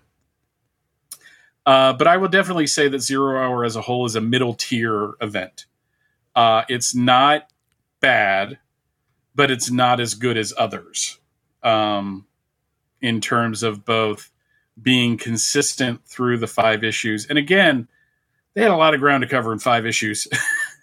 they had five weeks to tell this story. Uh, it's yeah, that's got to be factored at some point in in in in, in coming down on it. But at the end of the day, the story is the story. What what what was released was what was released, and the first three issues are heavy into referencing other things in the DC universe while trying to keep a story going. And it's when you finally, like we said, get to stop doing that, the story really picks up and ends. Uh, you know, if a story has a good a beginning and a weak ending, you can kind of forgive it. And if it has a weak beginning and kind of a good ending, you can forgive it. I think we're in that territory here. I, I think that's a very fair assessment. And I also I do want to say like it's a very I found it to be a very readable story. Like I said, Crisis on Infinite Earths, and I'm I, I, I, still would would view that as the greater achievement when we're talking about these. But that was it, that took a long time to get through. This was a very I found this to be very brisk, readable book. I felt like it, it moved along quickly. It's again, I think the concept of time being eaten from both ends and everybody disappearing, like it, you know, it's it's it's solid. It works. Uh, but yes, I do think middle middle tier is is probably fair for for this. You mentioned something that I just want to touch on it real quick. Um, that nowadays, if you're reading Crisis on Infinite Earths, you could have Wikipedia opened on your phone and you can look things up. And that is very, very true. My only issue with it is that Wikipedia entries do not delineate when a retcon happened. So if you're reading a history of a character on a Wikipedia entry and the writer can be really good at breaking down the information, but they're assembling information from a 20 year period. Whereas at the time of Zero Hour, we didn't know some of these things because they hadn't happened yet. So it's got to be kind of weird for newer readers to be like, well, why is that? It, didn't he know this? Well, that hadn't happened yet. What do you mean that hadn't happened yet? Okay. so, I always but go- yes, it, it's it's definitely better to have the info than not. I always go back to that classic Michael Scott quote The Wikipedia is the greatest thing in the world. Anybody can write anything anywhere in the world, so you know you're getting the best possible information. I always think of that anytime I go to Wikipedia. Uh, the the last thing I want to say is I do want to get into hyper time, but the the, la- the last thing, and I know going back to, to my patrons question, and I know I know you touched on this, and I know we so like Hawkman is a pretty extreme example. And I know you talked about some of the changes that were made to Batman moving forward. But I guess in terms of the continuity glitches, problems, errors, inconsistencies that gave rise to this, what what other stuff are we talking? Because again, Jurgens really focuses on Oliver Queen's age, which I, you know that doesn't really seem to get or I don't know. I, I, didn't spend time really going through that timeline at the end of it. I, I will admit. So I don't know if that if that gets addressed moving forward. But like, what other stuff kind of gave rise to this as, as you see it? Um, it's a good question. I don't think Green Lantern did too much because Emerald Dawn changed a lot of stuff, but it focused on a very narrow part of Hal's origin. Uh, and I don't know if you've ever read the first appearance of Hal Jordan. Uh, and his his origin story, it is literally he gets the ring, he becomes Green Lantern, and the story is over. Uh, so it's not like it's not like going back and, and fleshing that out really detracts from what what had come before. Um, the Legion was a hot mess, um, mainly because they had to get rid of Superboy as the inspiration of the Legion and they tr- kind of did that with the Future Shock storyline. That's not what it was called, but that was the uh, that was the name of the Superman issue, Superman number eight. That's where I came in, so that's why it's so yep. always so like like front center in my head. Um, but even after that, it was just like there was a Superboy, so you can kind of go back and think about Legion stories that have Superboy in it. But then at the beginning of the 1989 series, reality shifts and suddenly it's not Superboy, it's Lar Gand, who would eventually become Mon-El. Um, I don't know if that was an issue, but it definitely kind of the it kind of made the Legion kind of complicated if you were kind of dipping in and out of it. Um, Yeah, it seems like Hawkman is always like the the poster boy for this. yeah. Mark Waid is Mark Waid said that if they put 10 years ago at the beginning of the first issue of Hawkworld, everything could have been saved. um, but no, because because when you look at Hawkman, like I said, not only are you saying that none of those happened, but then you have an annual explaining that they did happen, just not how you remember it. And Batman really didn't have too much of a continuity problem. Uh, in fact, by the time Zero Hour came out, Batman had gotten ironed out because Batman's really weird post crisis. It takes a good year or so for him to settle into anything. Um, uh, if you read like the first like two years after Crisis and Infinite Earths when Denny O'Neil takes over, tonally those books are all over the place. Uh, Justice League, I mean, the only thing with Justice League is that Wonder Woman and Superman and Batman were no longer founding members. Um, so when they in Action Comics number six fifty uh, retold like uh, one of the old team ups, they had to explain that Superman was there, but only just to help out. Right. gotcha. Yeah. Yeah. No, I mean, I again, I, I just, uh, I, I guess that was the other thing that was just sort of, I don't want to say bugging me, but I, I kept coming back to as I was reading this is like, yeah again, like just what, what, what exactly was it trying to remedy? And again, in terms of those anomalies that were popping up, again, like I think it, they they provided interesting fodder for the especially for the tie-in issues and to see how characters would react. And again, to your point, I think those zero issues that followed after the main crossover provided a nice opportunity. And Jurgens talks about this in the introduction. Like the creative teams were told if there's anything you want to do, anything you want to fix, anything you want to change, this is your opportunity to do it, and then you'll have the zero issue and kind of you know let let it play out. So I, so like the, those pieces of it make sense, but yeah, I guess uh, I, am still it's like still hard pressed to be like to really be able to articulate explicitly like what exactly this set out to do and then and then actually did. But yeah, it set out. I, I think ultimately to give kind of a a reset, not a reboot, but a reset to the DC universe. And I think it did that. I think it I think it gave a good jumping on point. Uh, the only problem with jumping on points is that they're also jumping off points. Uh, and I'm, I'm sure some people did. Uh, for me, it wasn't a jumping on point, more of getting into the larger DC universe and eventually like buying man, if you were a member of the JLA, I was buying your ongoing at one point. Uh, so that and like buying most of the Batman titles, not all, just most. Um, I never got into Legends of the Dark Knight. I guess I should have, but uh, that seemed to be the one that didn't matter because it wasn't part of the ongoing storyline. Right. so. no, I but, uh, I know it wasn't until f- very deep in, right, when it started uh, tying into the, the big events. Yeah. So, um, yeah, I, I, I think it works. I think it was a problem that certain creators had, and on that level, they solved it. Okay.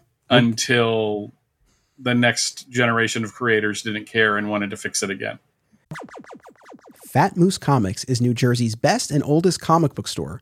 Established in 1982 and under new ownership since 2020, Moose sells a wide selection of new and old comics from every publisher, action figures, graphic novels, posters, statues, and more. If you're looking for something and they don't have it, they can probably get it for you. They know a guy. Visit Fat Moose in Whippany, New Jersey the next time you're in the Garden State. And be sure to reach out via the Fat Moose Comics Facebook page. Aw Yeah Comics celebrates and promotes everything that is wonderful about comics, toys, artwork, and the joy they bring to people. Visit them in person at one of their three locations Harrison, New York, which happens to be my local comic shop, Skokie, Illinois, or Muncie, Indiana. If you have children and have been looking for a family friendly store, look no further. Join Aw Yeah for exciting events, including creator signings, how to's, and more. Visit awyeahcomics.com and follow Aw Yeah on social media for more. Their name says exactly how they feel about it. Say it with me Aw Yeah. Acme Comics is a locally owned and operated full service comic book store in Greensboro, North Carolina for people of all ages and walks of life.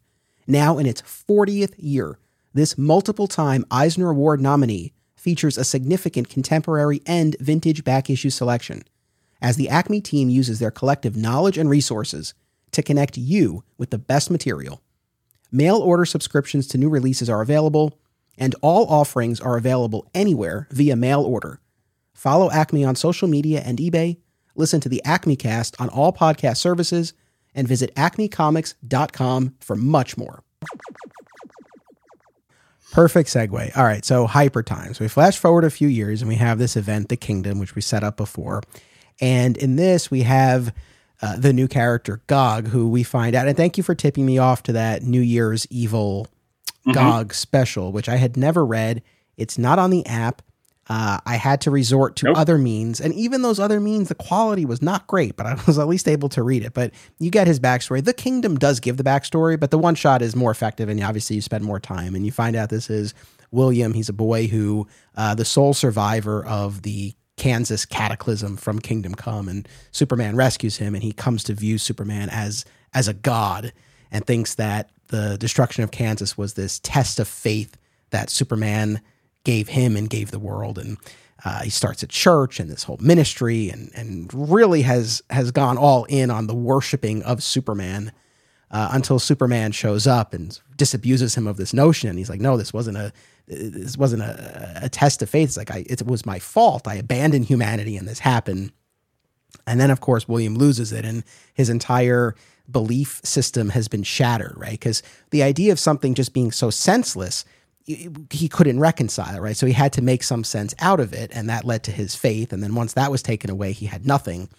And then the quintessence, our our quartet of cosmic beings working with the Phantom Stranger, they uh, uh, imbue him with the powers of Gog and set him on this quest to accelerate the destruction of Kansas each member of the quintessence has their own reason why, right? Like the wizard Shazam wants it to happen earlier so that maybe Captain Marvel has doesn't have to die. I won't go through all of them, but uh, that's our setup. And so he goes about killing Superman through time one day earlier each each instance, which leads to this sort of paradoxical effect where you have all of these dead Supermen with Deadman in the afterlife.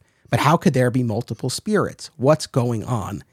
And we ultimately get this uh, the the the Kingdom Come, Superman, Batman, and Wonder Woman traveling back to 1998 to the, the then present of the DC universe and meeting up with their present day counterparts, uh, ultimately facing off against Gog. Of course, Kingdom Come, Superman, and Wonder Woman have had a child, Jonathan, uh, and and his his fate is is in the balance.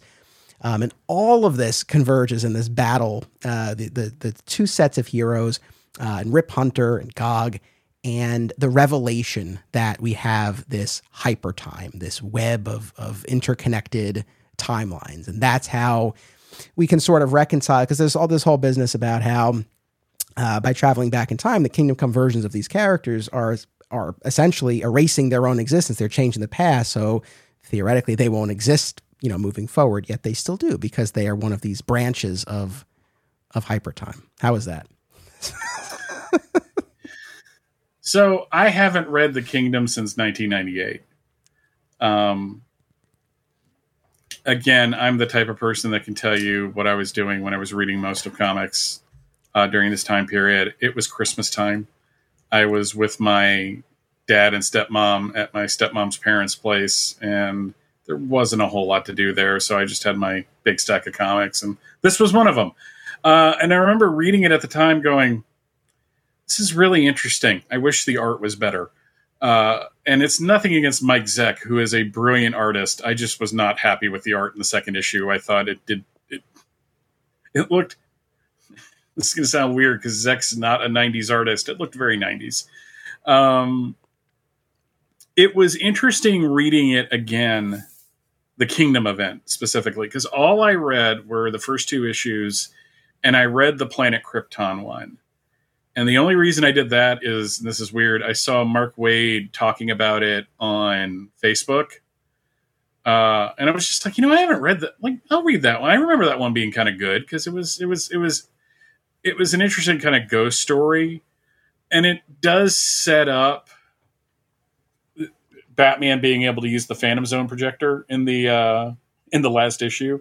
Um, but ultimately, it was just kind of a Did we explain that this was a fifth week event and what fifth week events are? no, we didn't. We, No, didn't. we did when we did our one our DC one million episode because I was thinking that Okay. uh, I was conflating uh, these uh, these other types of events with fifth week events, and I then I, I clarified it for myself. But yeah, we didn't say it in this in this Yeah. episode. Yeah, the Kingdom was a fifth week event because all of the specials came out in that one week where there weren't any where there was a fifth Wednesday. Um and uh, they're not necessary, they're interesting. It's Mark Waid, so it's good writing. Um so you're at least gonna and it, and if you like Kingdom Come, it explores some of the characters from that. Uh ultimately I think it was a long way to go to do one thing, but that one thing was kind of cool. Uh, the idea that there is this hyper time, and I love how you explained it at the beginning because when you think of the multiverse, you think of like that image from the first issue of Crisis on Infinite Earths of all the Earths like stacked next to each other. Whereas hyper time is like a system of rivers that all go into different directions, but they can cross back into each other. So there's like a moment of the two realities where the exact same things happen and then they keep going on their own ways. Very Grant Morrison way of thinking, Yes, I would say. And Waid is a fan of that kind of stuff too. I think ultimately with the kingdom where you have the first issue of Deadman talking to the other superman the superman that just got killed by william um and you know telling him kind of what's going on so you really like if you didn't read the gog one shot that's okay because they tell you everything that happened but at the on the other hand the gog one shot has jerry ordway artwork so I I, th- I think it's worth it just for that. But when you get into like the birth of Wonder Woman and Superman's child, and then Gog stealing the baby and encasing it in kryptonite, it's just like God. This is really bombastic and loud, and and, and really like you know amped up to eleven. And you have you have Rip Hunter going rogue on the other linear men and assembling this team of heroes to go and basically fight this thing because he knows about hyper time and the others are trying to keep people from knowing about hyper time because it's this huge secret. And then it turns out that the person talking to the quintessence who mostly come off as giant jerks. God they're a bunch of insufferable group of godlike beings. Like Yep. they're they're like "Eh, it doesn't matter that reality is tearing itself apart. We're getting what we want, so you know it's okay. It's Congress. I mean, um, I apologize for that joke. I stand by it. Quite all right. Um, Uh, but when it turns out that the person that's been talking to them is not the Phantom Stranger, as you're kind of led to believe, but it's Superman and Wonder Woman's son, all grown up as kind of like the guardian of hyper time. I'm like, that's kind of cool. And ultimately, when I got to the end of this, that was my whole thing. It was like, well, that's kind of cool. It's like it wasn't life changing. It wasn't. It was kind of exciting. There's some really good character beats. I kind of the one that stands out is they mention Superman's child, and young Superman gets really excited. He's like, Lois and I are going to have a kid. Like, and then you see Wonder Woman's face, like, uh, you may want to, you may want to rethink that. yeah, And and then him learning that Lois died, and him going, "That's never going to happen." And it's just like that kind of stuff. I really got into. Um, I think they just really wanted to get to hyper time, and this was as good a way of doing that as anything. Uh, it feels like I'm being really dismissive of the story. It's just there isn't much to it. It's true. No, I think that's fair. I, I think, and I, I do agree with you about the art. And look, we're, we're coming off of Kingdom Come with, with the gorgeous Alex Ross painted art, and so it, it, this is just a very different, different feel, and and, and just the, the project itself is really its own thing. But be, because it's the Kingdom and it's playing off of Kingdom Come, it's you know you. You, you know you you can't, you can't help but compare and it, it, it does pale in comparison. I do like though that the again, the event is called the Kingdom, it plays off of Kingdom Come, but they also use that term when they're talking about these different realities within hypertime. They're they're kingdoms, right? So I thought that was cool. Mm-hmm. Yeah, I mean, like I said, I thought the idea of hypertime was neat. It was. I was reading, I just I was searching, you know, ahead of time to see like what's like what what has been said about this, and just like on Reddit, someone was like it's like like a hand wavy thing, like oh everything, you know, anything can happen, and I mean they're not wrong, I guess, but again we've seen instances of these stories like trying to give you know more concrete explanations and it just it gets so convoluted. So this idea is neat and i really did like the whole river analogy that they use um, because i think you look at stuff like dark knight returns or kingdom come these futures these potential futures of the dc universe and I don't know. On the one hand, part of me feels like let's not overthink it, right? Like let's just enjoy these standalone, self-contained stories for what they are and what they say about the characters, and not worry so much about whether or not it's an actual future of the DC universe or not. But something like Hypertime, I, I guess, allows you to look at those stories as again these these tributaries, like these branches, these potential futures, and maybe we, the idea is like we our our DC universe is the main branch, right? And then you have these events of importance. I think is is what's said that uh, can cause these uh, divergent, uh, you know, tributaries. And so it's like you know we might be headed down that path. We might diverge. We might come back, but uh, you know I think it's a pretty fluid way of of looking at it. So I was again I always thought it was a cool concept. And as a kid reading it in particular, I was I was pretty taken with the idea. Yeah, it, it really depends on, and, and this is something that is now front and center in the mind of fandom is how do you view multiverses?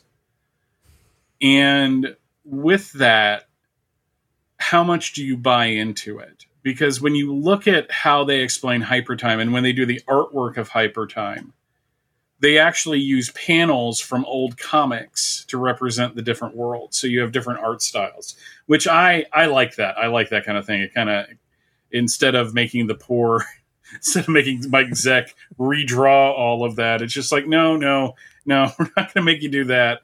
We're just going to pull in like some old Curt Swan artwork or some old Neal Adams artwork, and we're going to have it. And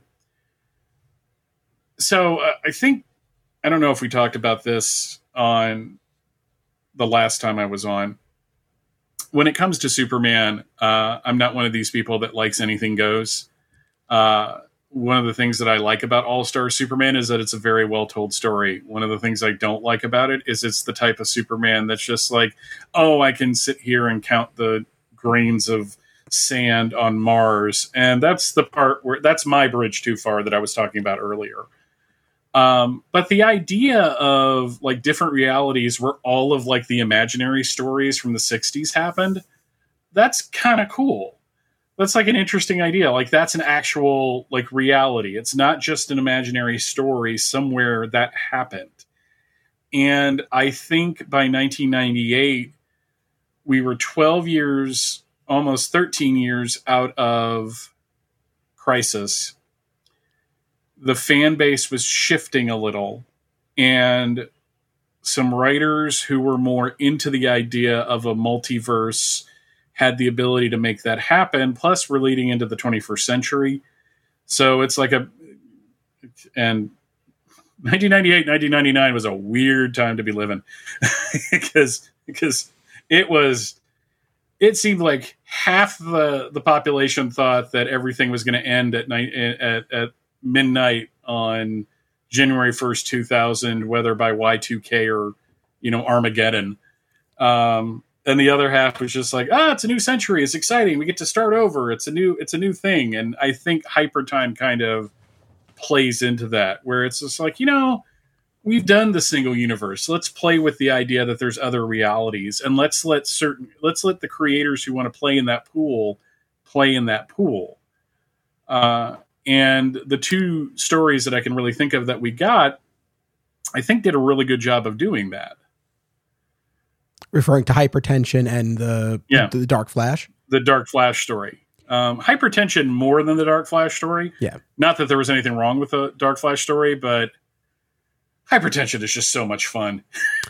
it's such, just such a great story. it, it, it, so, but you know, you mentioned about you know creating this opportunity like for creators who want to play in that pool they can and i mean on the one hand i think i think this this is a theme now when you look at you know, probably from hyper time forward, and especially in terms of, you know, we mentioned like the Doomsday Clock metaverse, and then whatever this divine continuum is that I'll learn about in an upcoming episode.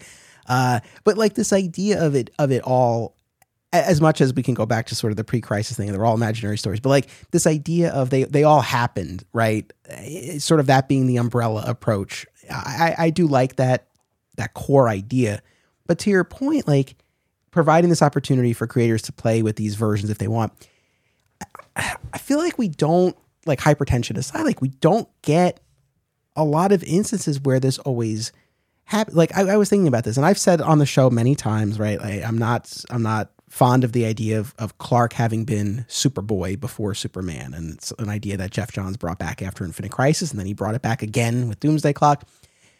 And next year, we're going to spend a lot of time on all the versions of Superboy, and it'll be a lot of fun. And I'll see if I change my mind and all of this. But then I was saying to myself, it's like, I feel so strongly about this. Like, I don't want to be Superboy first. But it's almost like, what difference does it make? Like, I was thinking about this. It's crazy to me that we haven't had either a series or mini series or original graphic novel or like anything, any unless I'm mistaken if I've missed something, but like a modern story depicting Clark as Superboy.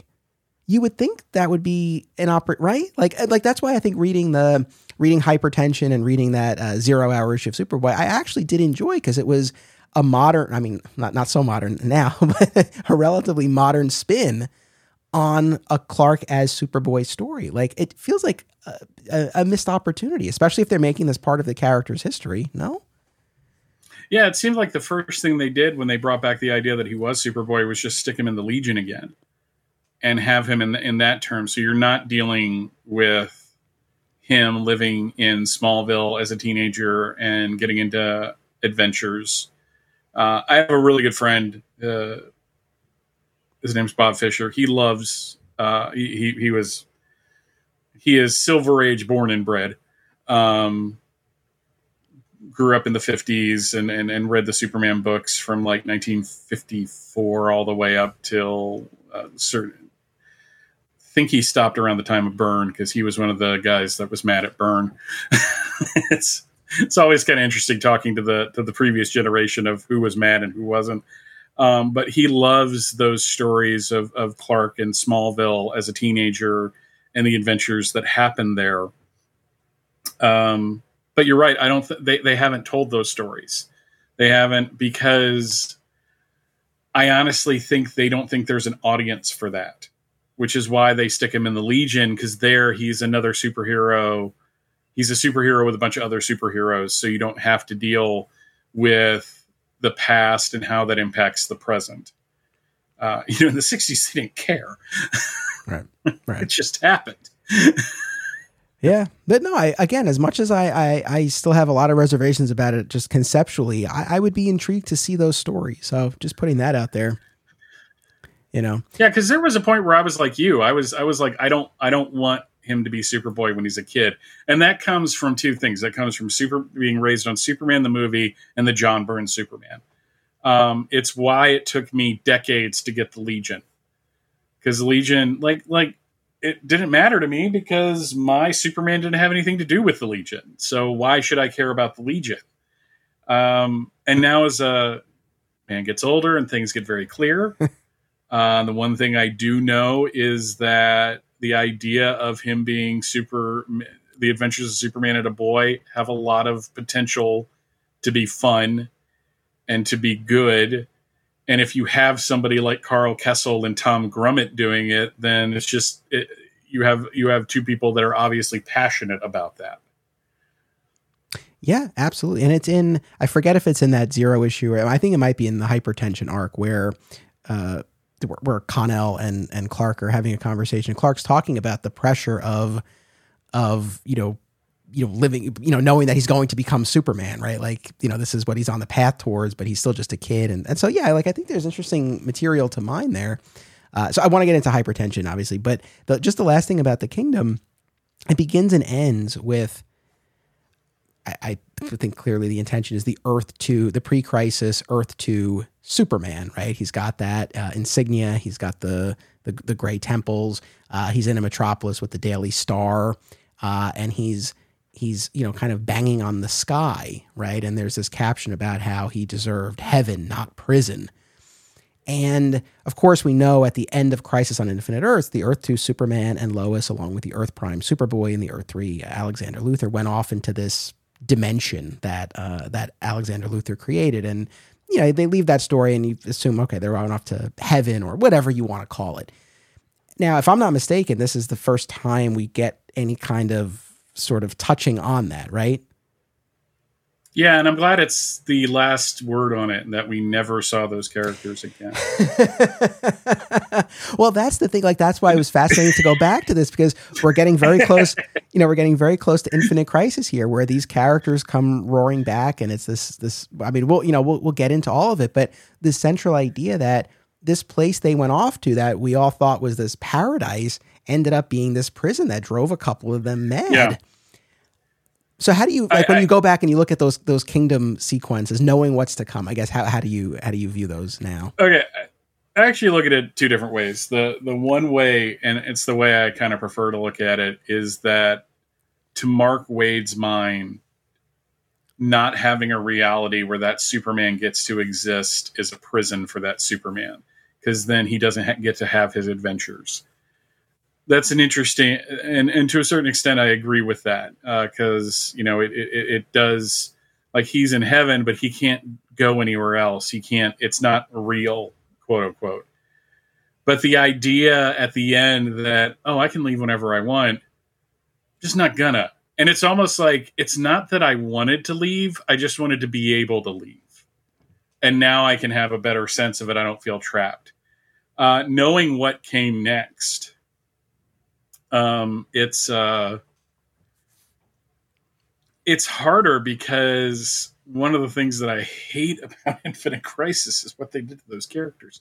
Um, on one hand, I, I am not going to get into it because this is this this episode isn't about it. Uh, but looking at that now, it makes it even sadder because you realize what's going to come later is more tragic like maybe the heaven was was a heaven and maybe he should have stayed there but then again when you look at it when you see the flashbacks of those characters they're not in a reality they're in like a like a like a like a cave almost so it's it, it's almost like that's two different characters going on uh, right. So I, I think that's uh, that, like that's the thing. There, there's that aspect of it too, right? They they don't line up. The quote unquote paradise that we see depicted in Infinite Crisis, no, does not line up with what's presented here.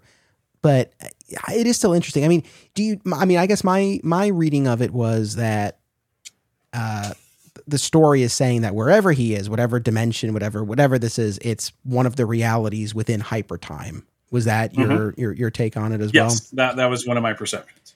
But I guess what what specifically jumped out was this idea of of again paradise versus prison. Again, knowing where we where we would get, and and obviously this this story leaves him in a good place, right? Where he can leave anytime, but he won't today. You know, and then you know we, we know where we're headed. But um, again, just fascinating. Again, looking at looking at all of this through the crisis lens, and and, and how we saw this character go off, and now we actually like. Do, do you remember do you remember reading The Kingdom for the first time and having a reaction to like seeing the Earth 2 Superman? Like, did that feel like a big deal? Like, oh, like it's this guy again? So this was around the time that I got online for the first time, and I remember the, the, the first pages of the first issue being the preview pages on DCComics.com, and I remember the message boards lighting up about that, like, "Oh, it's the Earth Two Superman! It's the Earth Two Superman!"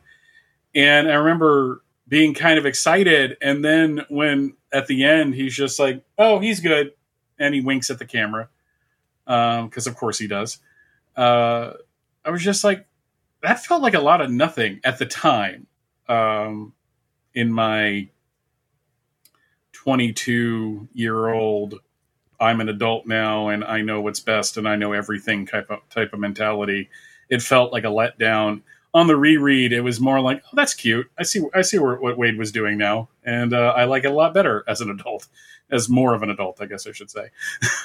yeah, yeah, yeah, yeah. I mean, I wonder, and I don't know if Geoff Johns has ever addressed this in an interview, but like, I wonder to what extent, if any, this sparked an idea that would lead to infinite crisis, right? This idea that like, oh, we he went off to what we thought was paradise, but it, it actually might have been a prison. I wonder if that sparked anything. Yeah, it might have. I I like to. Uh, to me, there's reality, and then there's the amusing non-reality where Geoff Johns did everything he did just to get back at the DC at DC Comics from when he was a young when he was a teenager, young adult. Um, have you ever read his letter in Superboy? No. He wrote a letter. It's in one of the I forget which issue it was. Uh, we talked about it on From Crisis to Crisis when we talked about the issue. He wrote a letter to Superboy like 94, 95, where he's like, no, this is what you should do. You should have Lex Luthor be Superboy's other genetic thing. And they didn't make fun of him in the response, but it was more like they were like dismissive of it and I just had this image of him like go like like swearing with the you know that he was going to get his revenge, and there's lightning in the background, and that basically everything he did. everything he did to get to his position at DC Comics was to put him in the position. So when he saw this, maybe he's just like, okay, I'm going to do that, but he's not going to be the good guy. It's a supervillain origin get... story. That's fascinating. I got to yeah. I got to find that letter. That's amazing. Uh, all right, so this hypertension arc in the Superboy title, issues 60 to 65. Uh, this is, I, I, mean, again, Waid uses hyper time with the Dark Flash saga. Walter West came from one of these other realities, and he has to go back uh, at the end of that storyline. But it, you know, that's not a story that's about hyper time in in a in a mm-hmm. substantive way. Uh, but this is, and I mean, again, I haven't fully explored what's what's been done with hypertime in in these recent years and in these most recent events. But you know, to my knowledge, this is the most significant exploration of hypertime that we got was the Superboy arc, which was absolutely a ton of fun. This was thinking back now, this was actually what got me into the Superboy title. And it might sound crazy that I, okay. I wasn't reading it at the time, but I've talked many times on the show. My, my, parents were fairly strict with like how many comics I could get, and it was really just like those four Superman books. And uh, I kind of had to negotiate for any others. So uh, I, I, guess I had never made a big push for Superboy. But then came the time I, I started to expand what I would what I was reading, and uh, I, feel like it was it probably just caught my eye on the shelf uh, you know, especially at that point in time. And I mean, I did read The Kingdom when it came out. So I probably, the whole idea of hyper time getting a follow up here, that was probably enough of a connection point where I was like, oh, I got to read this. And I remember it fondly. And honestly, out of, out of everything we read, uh, and we didn't read a, a, huge volume of material for this episode, but uh, you know, looking back at the main Zero Hour miniseries, uh, some of those tie-ins, especially the Superman one, at the Kingdom. This was far and away the most fun I had uh, mm-hmm. preparing for this episode. You a similar reaction? Yes, absolutely. Um, this was a this was an interesting time. I started reading started reading Superboy at zero hour, uh, and then worked my way backwards. Uh, but I was a I was a regular reader of both uh, of Superboy and then eventually of Steel, uh, and then I made my way backwards on that one. But this was a little into when Karl Kesel and Tom Grummett came back to the title. They left around issue 26, and Ron Marz uh, wrote it for like the next 25 issues, uh, which was okay.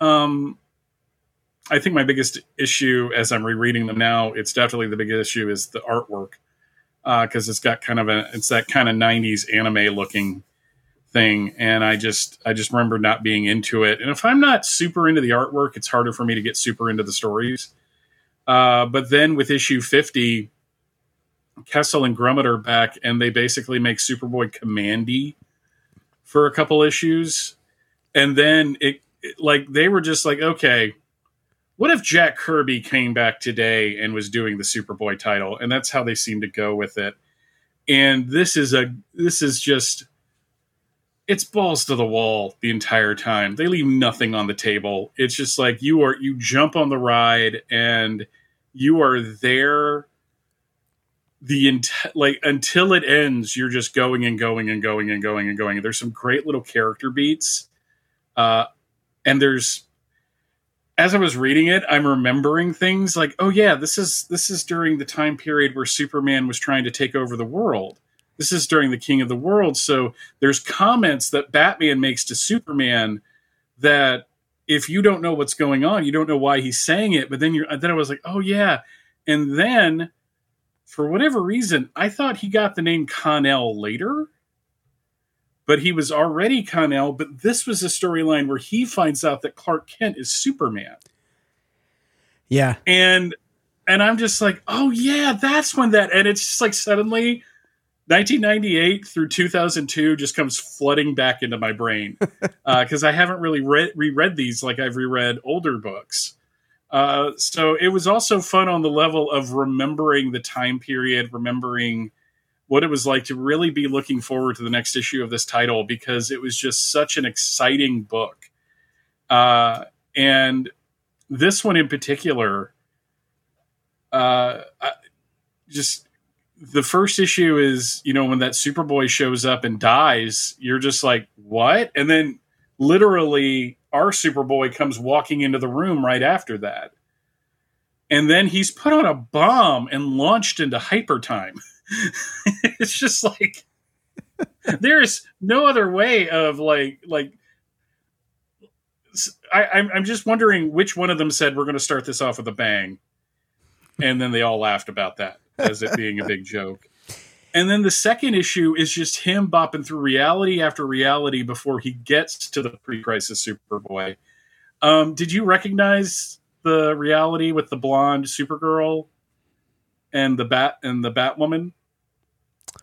Oh, was it one of those like uh uh like annual events that they had done?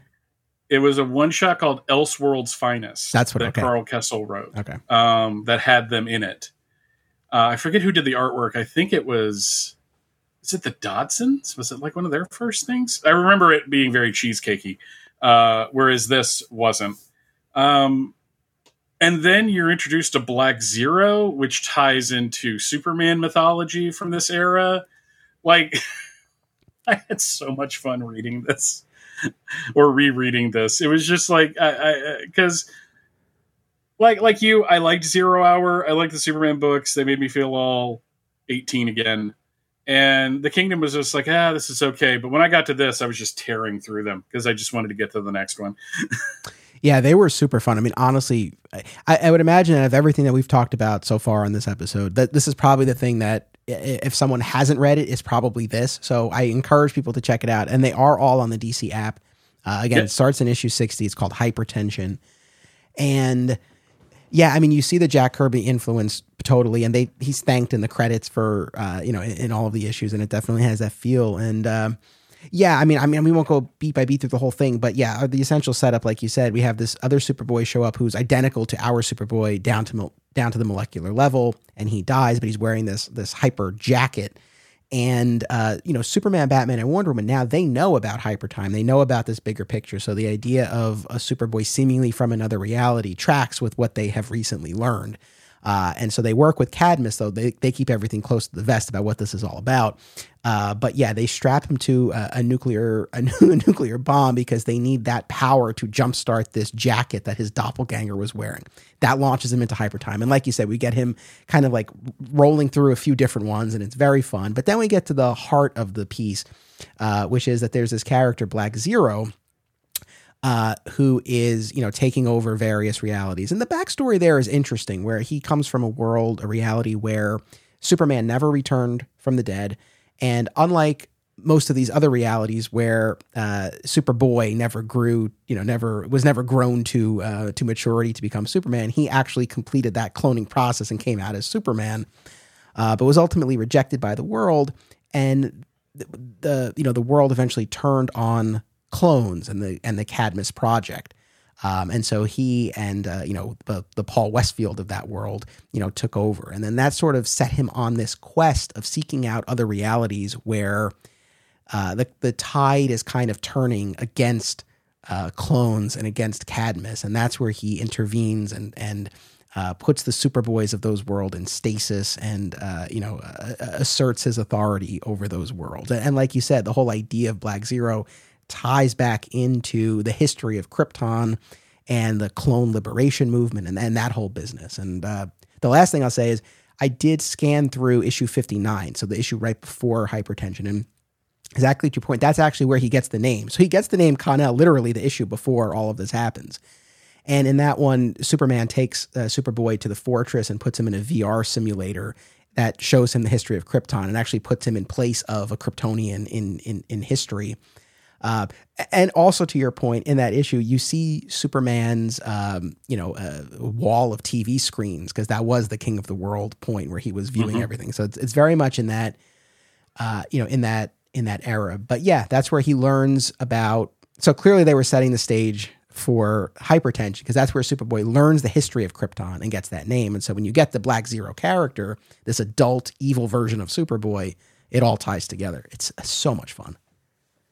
Yeah, my favorite parts though is when he's with the Kents. Yeah. Uh, in the pre-crisis era, like him going, "Man, you all look so young," and Martha taking that, you know, as as any middle-aged woman probably would, uh, and man, because uh, Jonathan seems to be kind of kind. But I just love the idea he's of of Kon-El sitting there going, "Why didn't he tell me?" And Superboy being the one to say, "Maybe he's trying to be a father figure and he doesn't want you to think of him as just a normal guy. Uh, and it really isn't to the Loeb era that this all gets dealt with because there's that great issue where he just shows Superboy just shows up at the Kent farm and Superman's just kind of a not meaning to be, but he's kind of a jerk because uh, he's like really uncomfortable. And the entire time superboy's just like just tell me. I know. I know all of this. So it's just uh just got again just made me happy to thinking about all that. But no it's just I, I i love the amount of backstory that was put into here. It was cool seeing all the other realities and all the other superboys because you had like a cowboy superboy you had like a, a knight superboy and it's just like obviously it was Kesel and Grummett just having fun and, and, and just letting, you know, like anything's possible. We can make any, and it, and it, you know, you could come up with the weirdest idea and it makes sense. But at the heart of it, it's a, it's a guy, again, a guy with cosmic level powers that's just trying to save what he considers to be his people. And uh, I think the most evil thing about him was his soul patch. Uh, Every yeah. time I see that, I'm like, man, you want to date this story? Just, just, just, just focus right on that little bit of facial hair there, because wow. I know that was rough. Because the black and yellow, like, it's a cool look. If they yeah. had just gone either no facial hair or a beard, I always like a beard. Yeah. That's solid. I know the soul patch is like, oh, sunglasses man. are fine because Superboy had sunglasses, so it was it was like one of those things. But yeah, that soul patch is just like, oh man, but uh, take me to the reality where that doesn't exist. but no, like really, you know, kind of tying this all together as far as a compelling villain that he, I, I think what, what what really stood out was he you know, he could have killed the other Superboys that he had taken mm-hmm. down from the other worlds, but he places them in stasis. Like he, he can't bring himself to do that. And and our Superboy ultimately surmises it's like, well, that would be like killing a part of yourself. And if you kill all of us, that's killing any good that's left in you. And then even further, this idea that he's going to all of these worlds ultimately deep down to try to find a place where he's accepted and welcomed. And so mm-hmm. there, there's something very, you know, very relatable, very, you know, uh, compelling, I think, about about Black Zero. Like the story, it's a lot of fun and it's a great adventure and it's neat to see these different realities and different versions of Superboy. But it it really, I think, works because the Black Zero piece of it is, is so strong. Yeah, I when he goes into his backstory and he's just like in my real like you said in my reality superman never came back and they never accepted me. And when you do pile that on top of them not accepting clones in general and like a hatred towards that and a hatred towards the only home he's ever known and the people that accept him for who he is like there's there's a there's a a relatability. It's like he's he's the bad guy. Don't get me wrong I was afraid he was going to kill Crypto. I mean, I, I, mean, I've already read this story, and I'm just like, you kill that dog, I will never forgive you. You will, I want you down to the end of reality. Um, yes, I'm that type of person. Uh, but I just like the fact that you, you think at the beginning that he's killing them, but when you see that he's put them in those tubes, um, I mean, keeping a bunch of doomsdays together may not. Eh, that's that's that's that's a little that's a little shady. Uh, the other thing that, and again, this is a wow. that was it was a different time. Uh, was the full grown woman uh, kissing Superboy again and again and again, and I'm like, he is.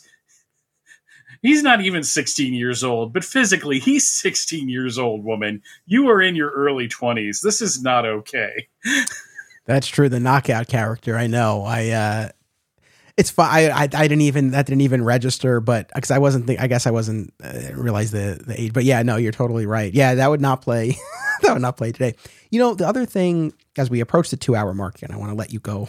I appreciate your time, okay. but, but I uh the the other thing, just kind of going back to also where we started of just how I think there was there was a lot of potential with hyper time, not not even in terms of you know reconciling continuities, but just telling cool, fun stories like this.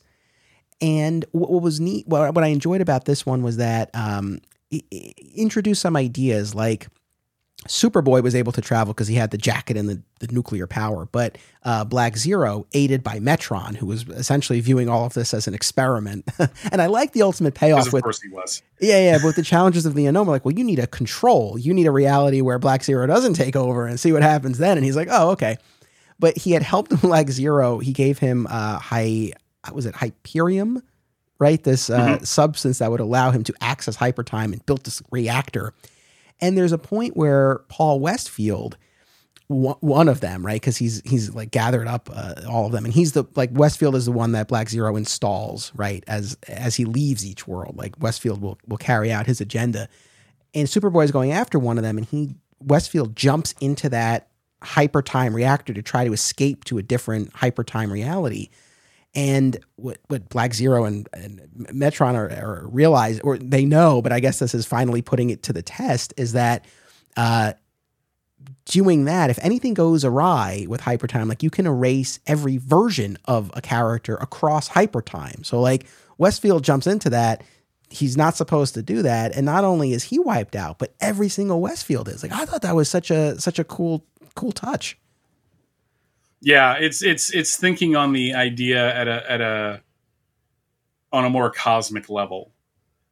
Like and and and, and focusing on the idea of the it, it's kind of to a certain extent one of the end it's a different company different era but spider-man no way home at the end doctor strange does his spell and makes everyone forget about peter parker in every era in every universe. So when Garfield and and Maguire go back to their universes, does everybody forget about them? Like who knows that Peter Parker is Spider-Man? Oh, you know, I only watched it once and it's been a little while. I thought it was only in out in, you know, the yeah. Tom Holland world, not not not the others, but that uh, yeah, that would be nuts. It, it, but again that's that it's never said in the movie to be fair. It was just me extrapolating like all of the other people are coming to our universe. So if we're undoing that how far does that spell go? But yeah the idea that every westfield um and again uh, geoff johns would be perfectly okay with that because it was lex luthor not not paul westfield uh, that shared the genetic now wait if i'm not mistaken at this point in time right did because isn't it in hypertension where westfield talks about how he provided the other piece of genetic material. Like, wasn't that this point in time like Superboy didn't know where the other? He knew. Uh, he found out in the 1995 Year One Superboy annual. Oh, okay. Uh, that's where he found out that. That's where he found out who the other person was, okay. and that it was Paul Westfield. Um. Again, it's so weird thinking back to this era where everything was important. Yeah, well, listen to to, to Geoff Johns' credit. I mean, Lex Luthor is is a is a more interesting choice than the Paul Westfield.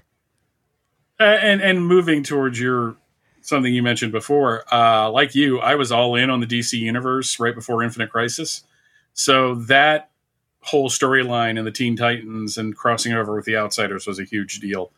Uh, so I remember remember a lot of people being mad about it and me be going, eh, it doesn't matter. It's it's okay. I can let this one go. Um, one of the things that I love about this story more than anything is very personal. If you have a paper copy of issue 61, uh, look in the letters column. It is my very first letter ever published in a comic.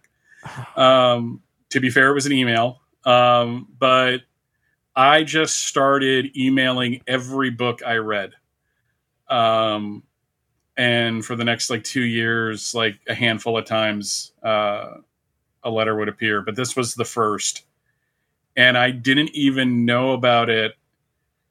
Uh, before I, I, I knew about it before I got the issue because it was one of those things where you leave an email, they have your email address, so people started emailing me saying, "Hey, I read your letter," and I'm just like, my letter, and oh, and and then I couldn't wait till Friday when I got paid, where I could go get my comics.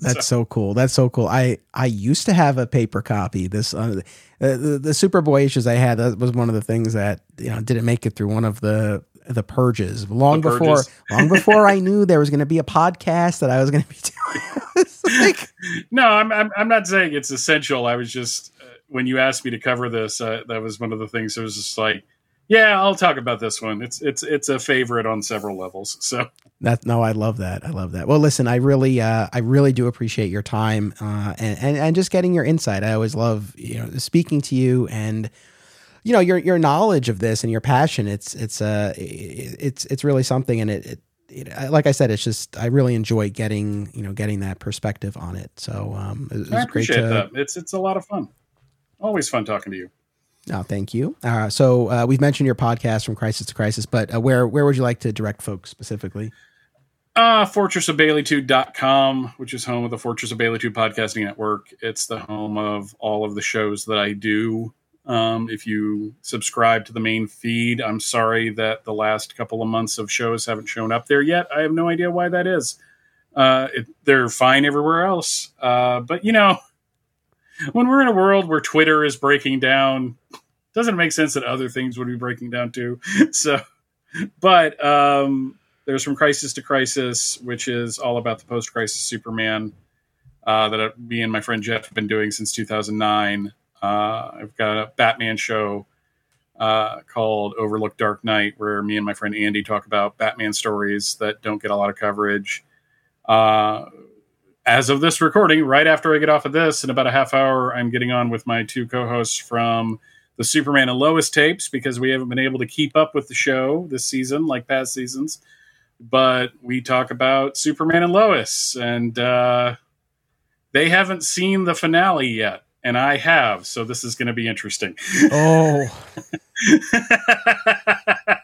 Because we're talking about episodes six through eight tonight. So. Oh, my goodness. Okay. All right. Uh, you'll make it work because those last couple are their own thing. So I think you'll. Yeah, no, right. I, I, I, I, I, I said it felt like issue, sorry, episode 10 was the season finale and that we started the next season and now we have to wait a year. that is a good way. Yeah, that is. A, I think that's a good way of putting it. Uh, well, I hope you have a great recording later. Uh, I, I, I, thank you again for taking part, audience. I thank you for tuning in. As always, I really appreciate it. Make sure you check out fortressofbailey2.com. And uh, next week, Bernie Gersmeyer, sweet, sweet Bernie, he'll be back in studio and we're going to be talking about Identity Crisis. So, not one of the status quo, earth shattering, continuity altering stories, but a crisis and a pivotal story that really set DC on a path toward infinite crisis. So we have to talk about it. And I know it's a controversial one, and we'll dig into it. And I think it'll be a fun and interesting conversation. So make sure you come back next week for chapter four of Red Skies. As always, it's about what you do, it's about action. This show is part of the Flat Squirrel Podcast Network home to Digging for Kryptonite, another exciting episode in the adventures of Superman, Summoning the Zords, and My Comic Shop History, available wherever you get your podcasts. Be sure to subscribe and leave a review today. Sign up at patreon.com slash Anthony for additional content. Thank you all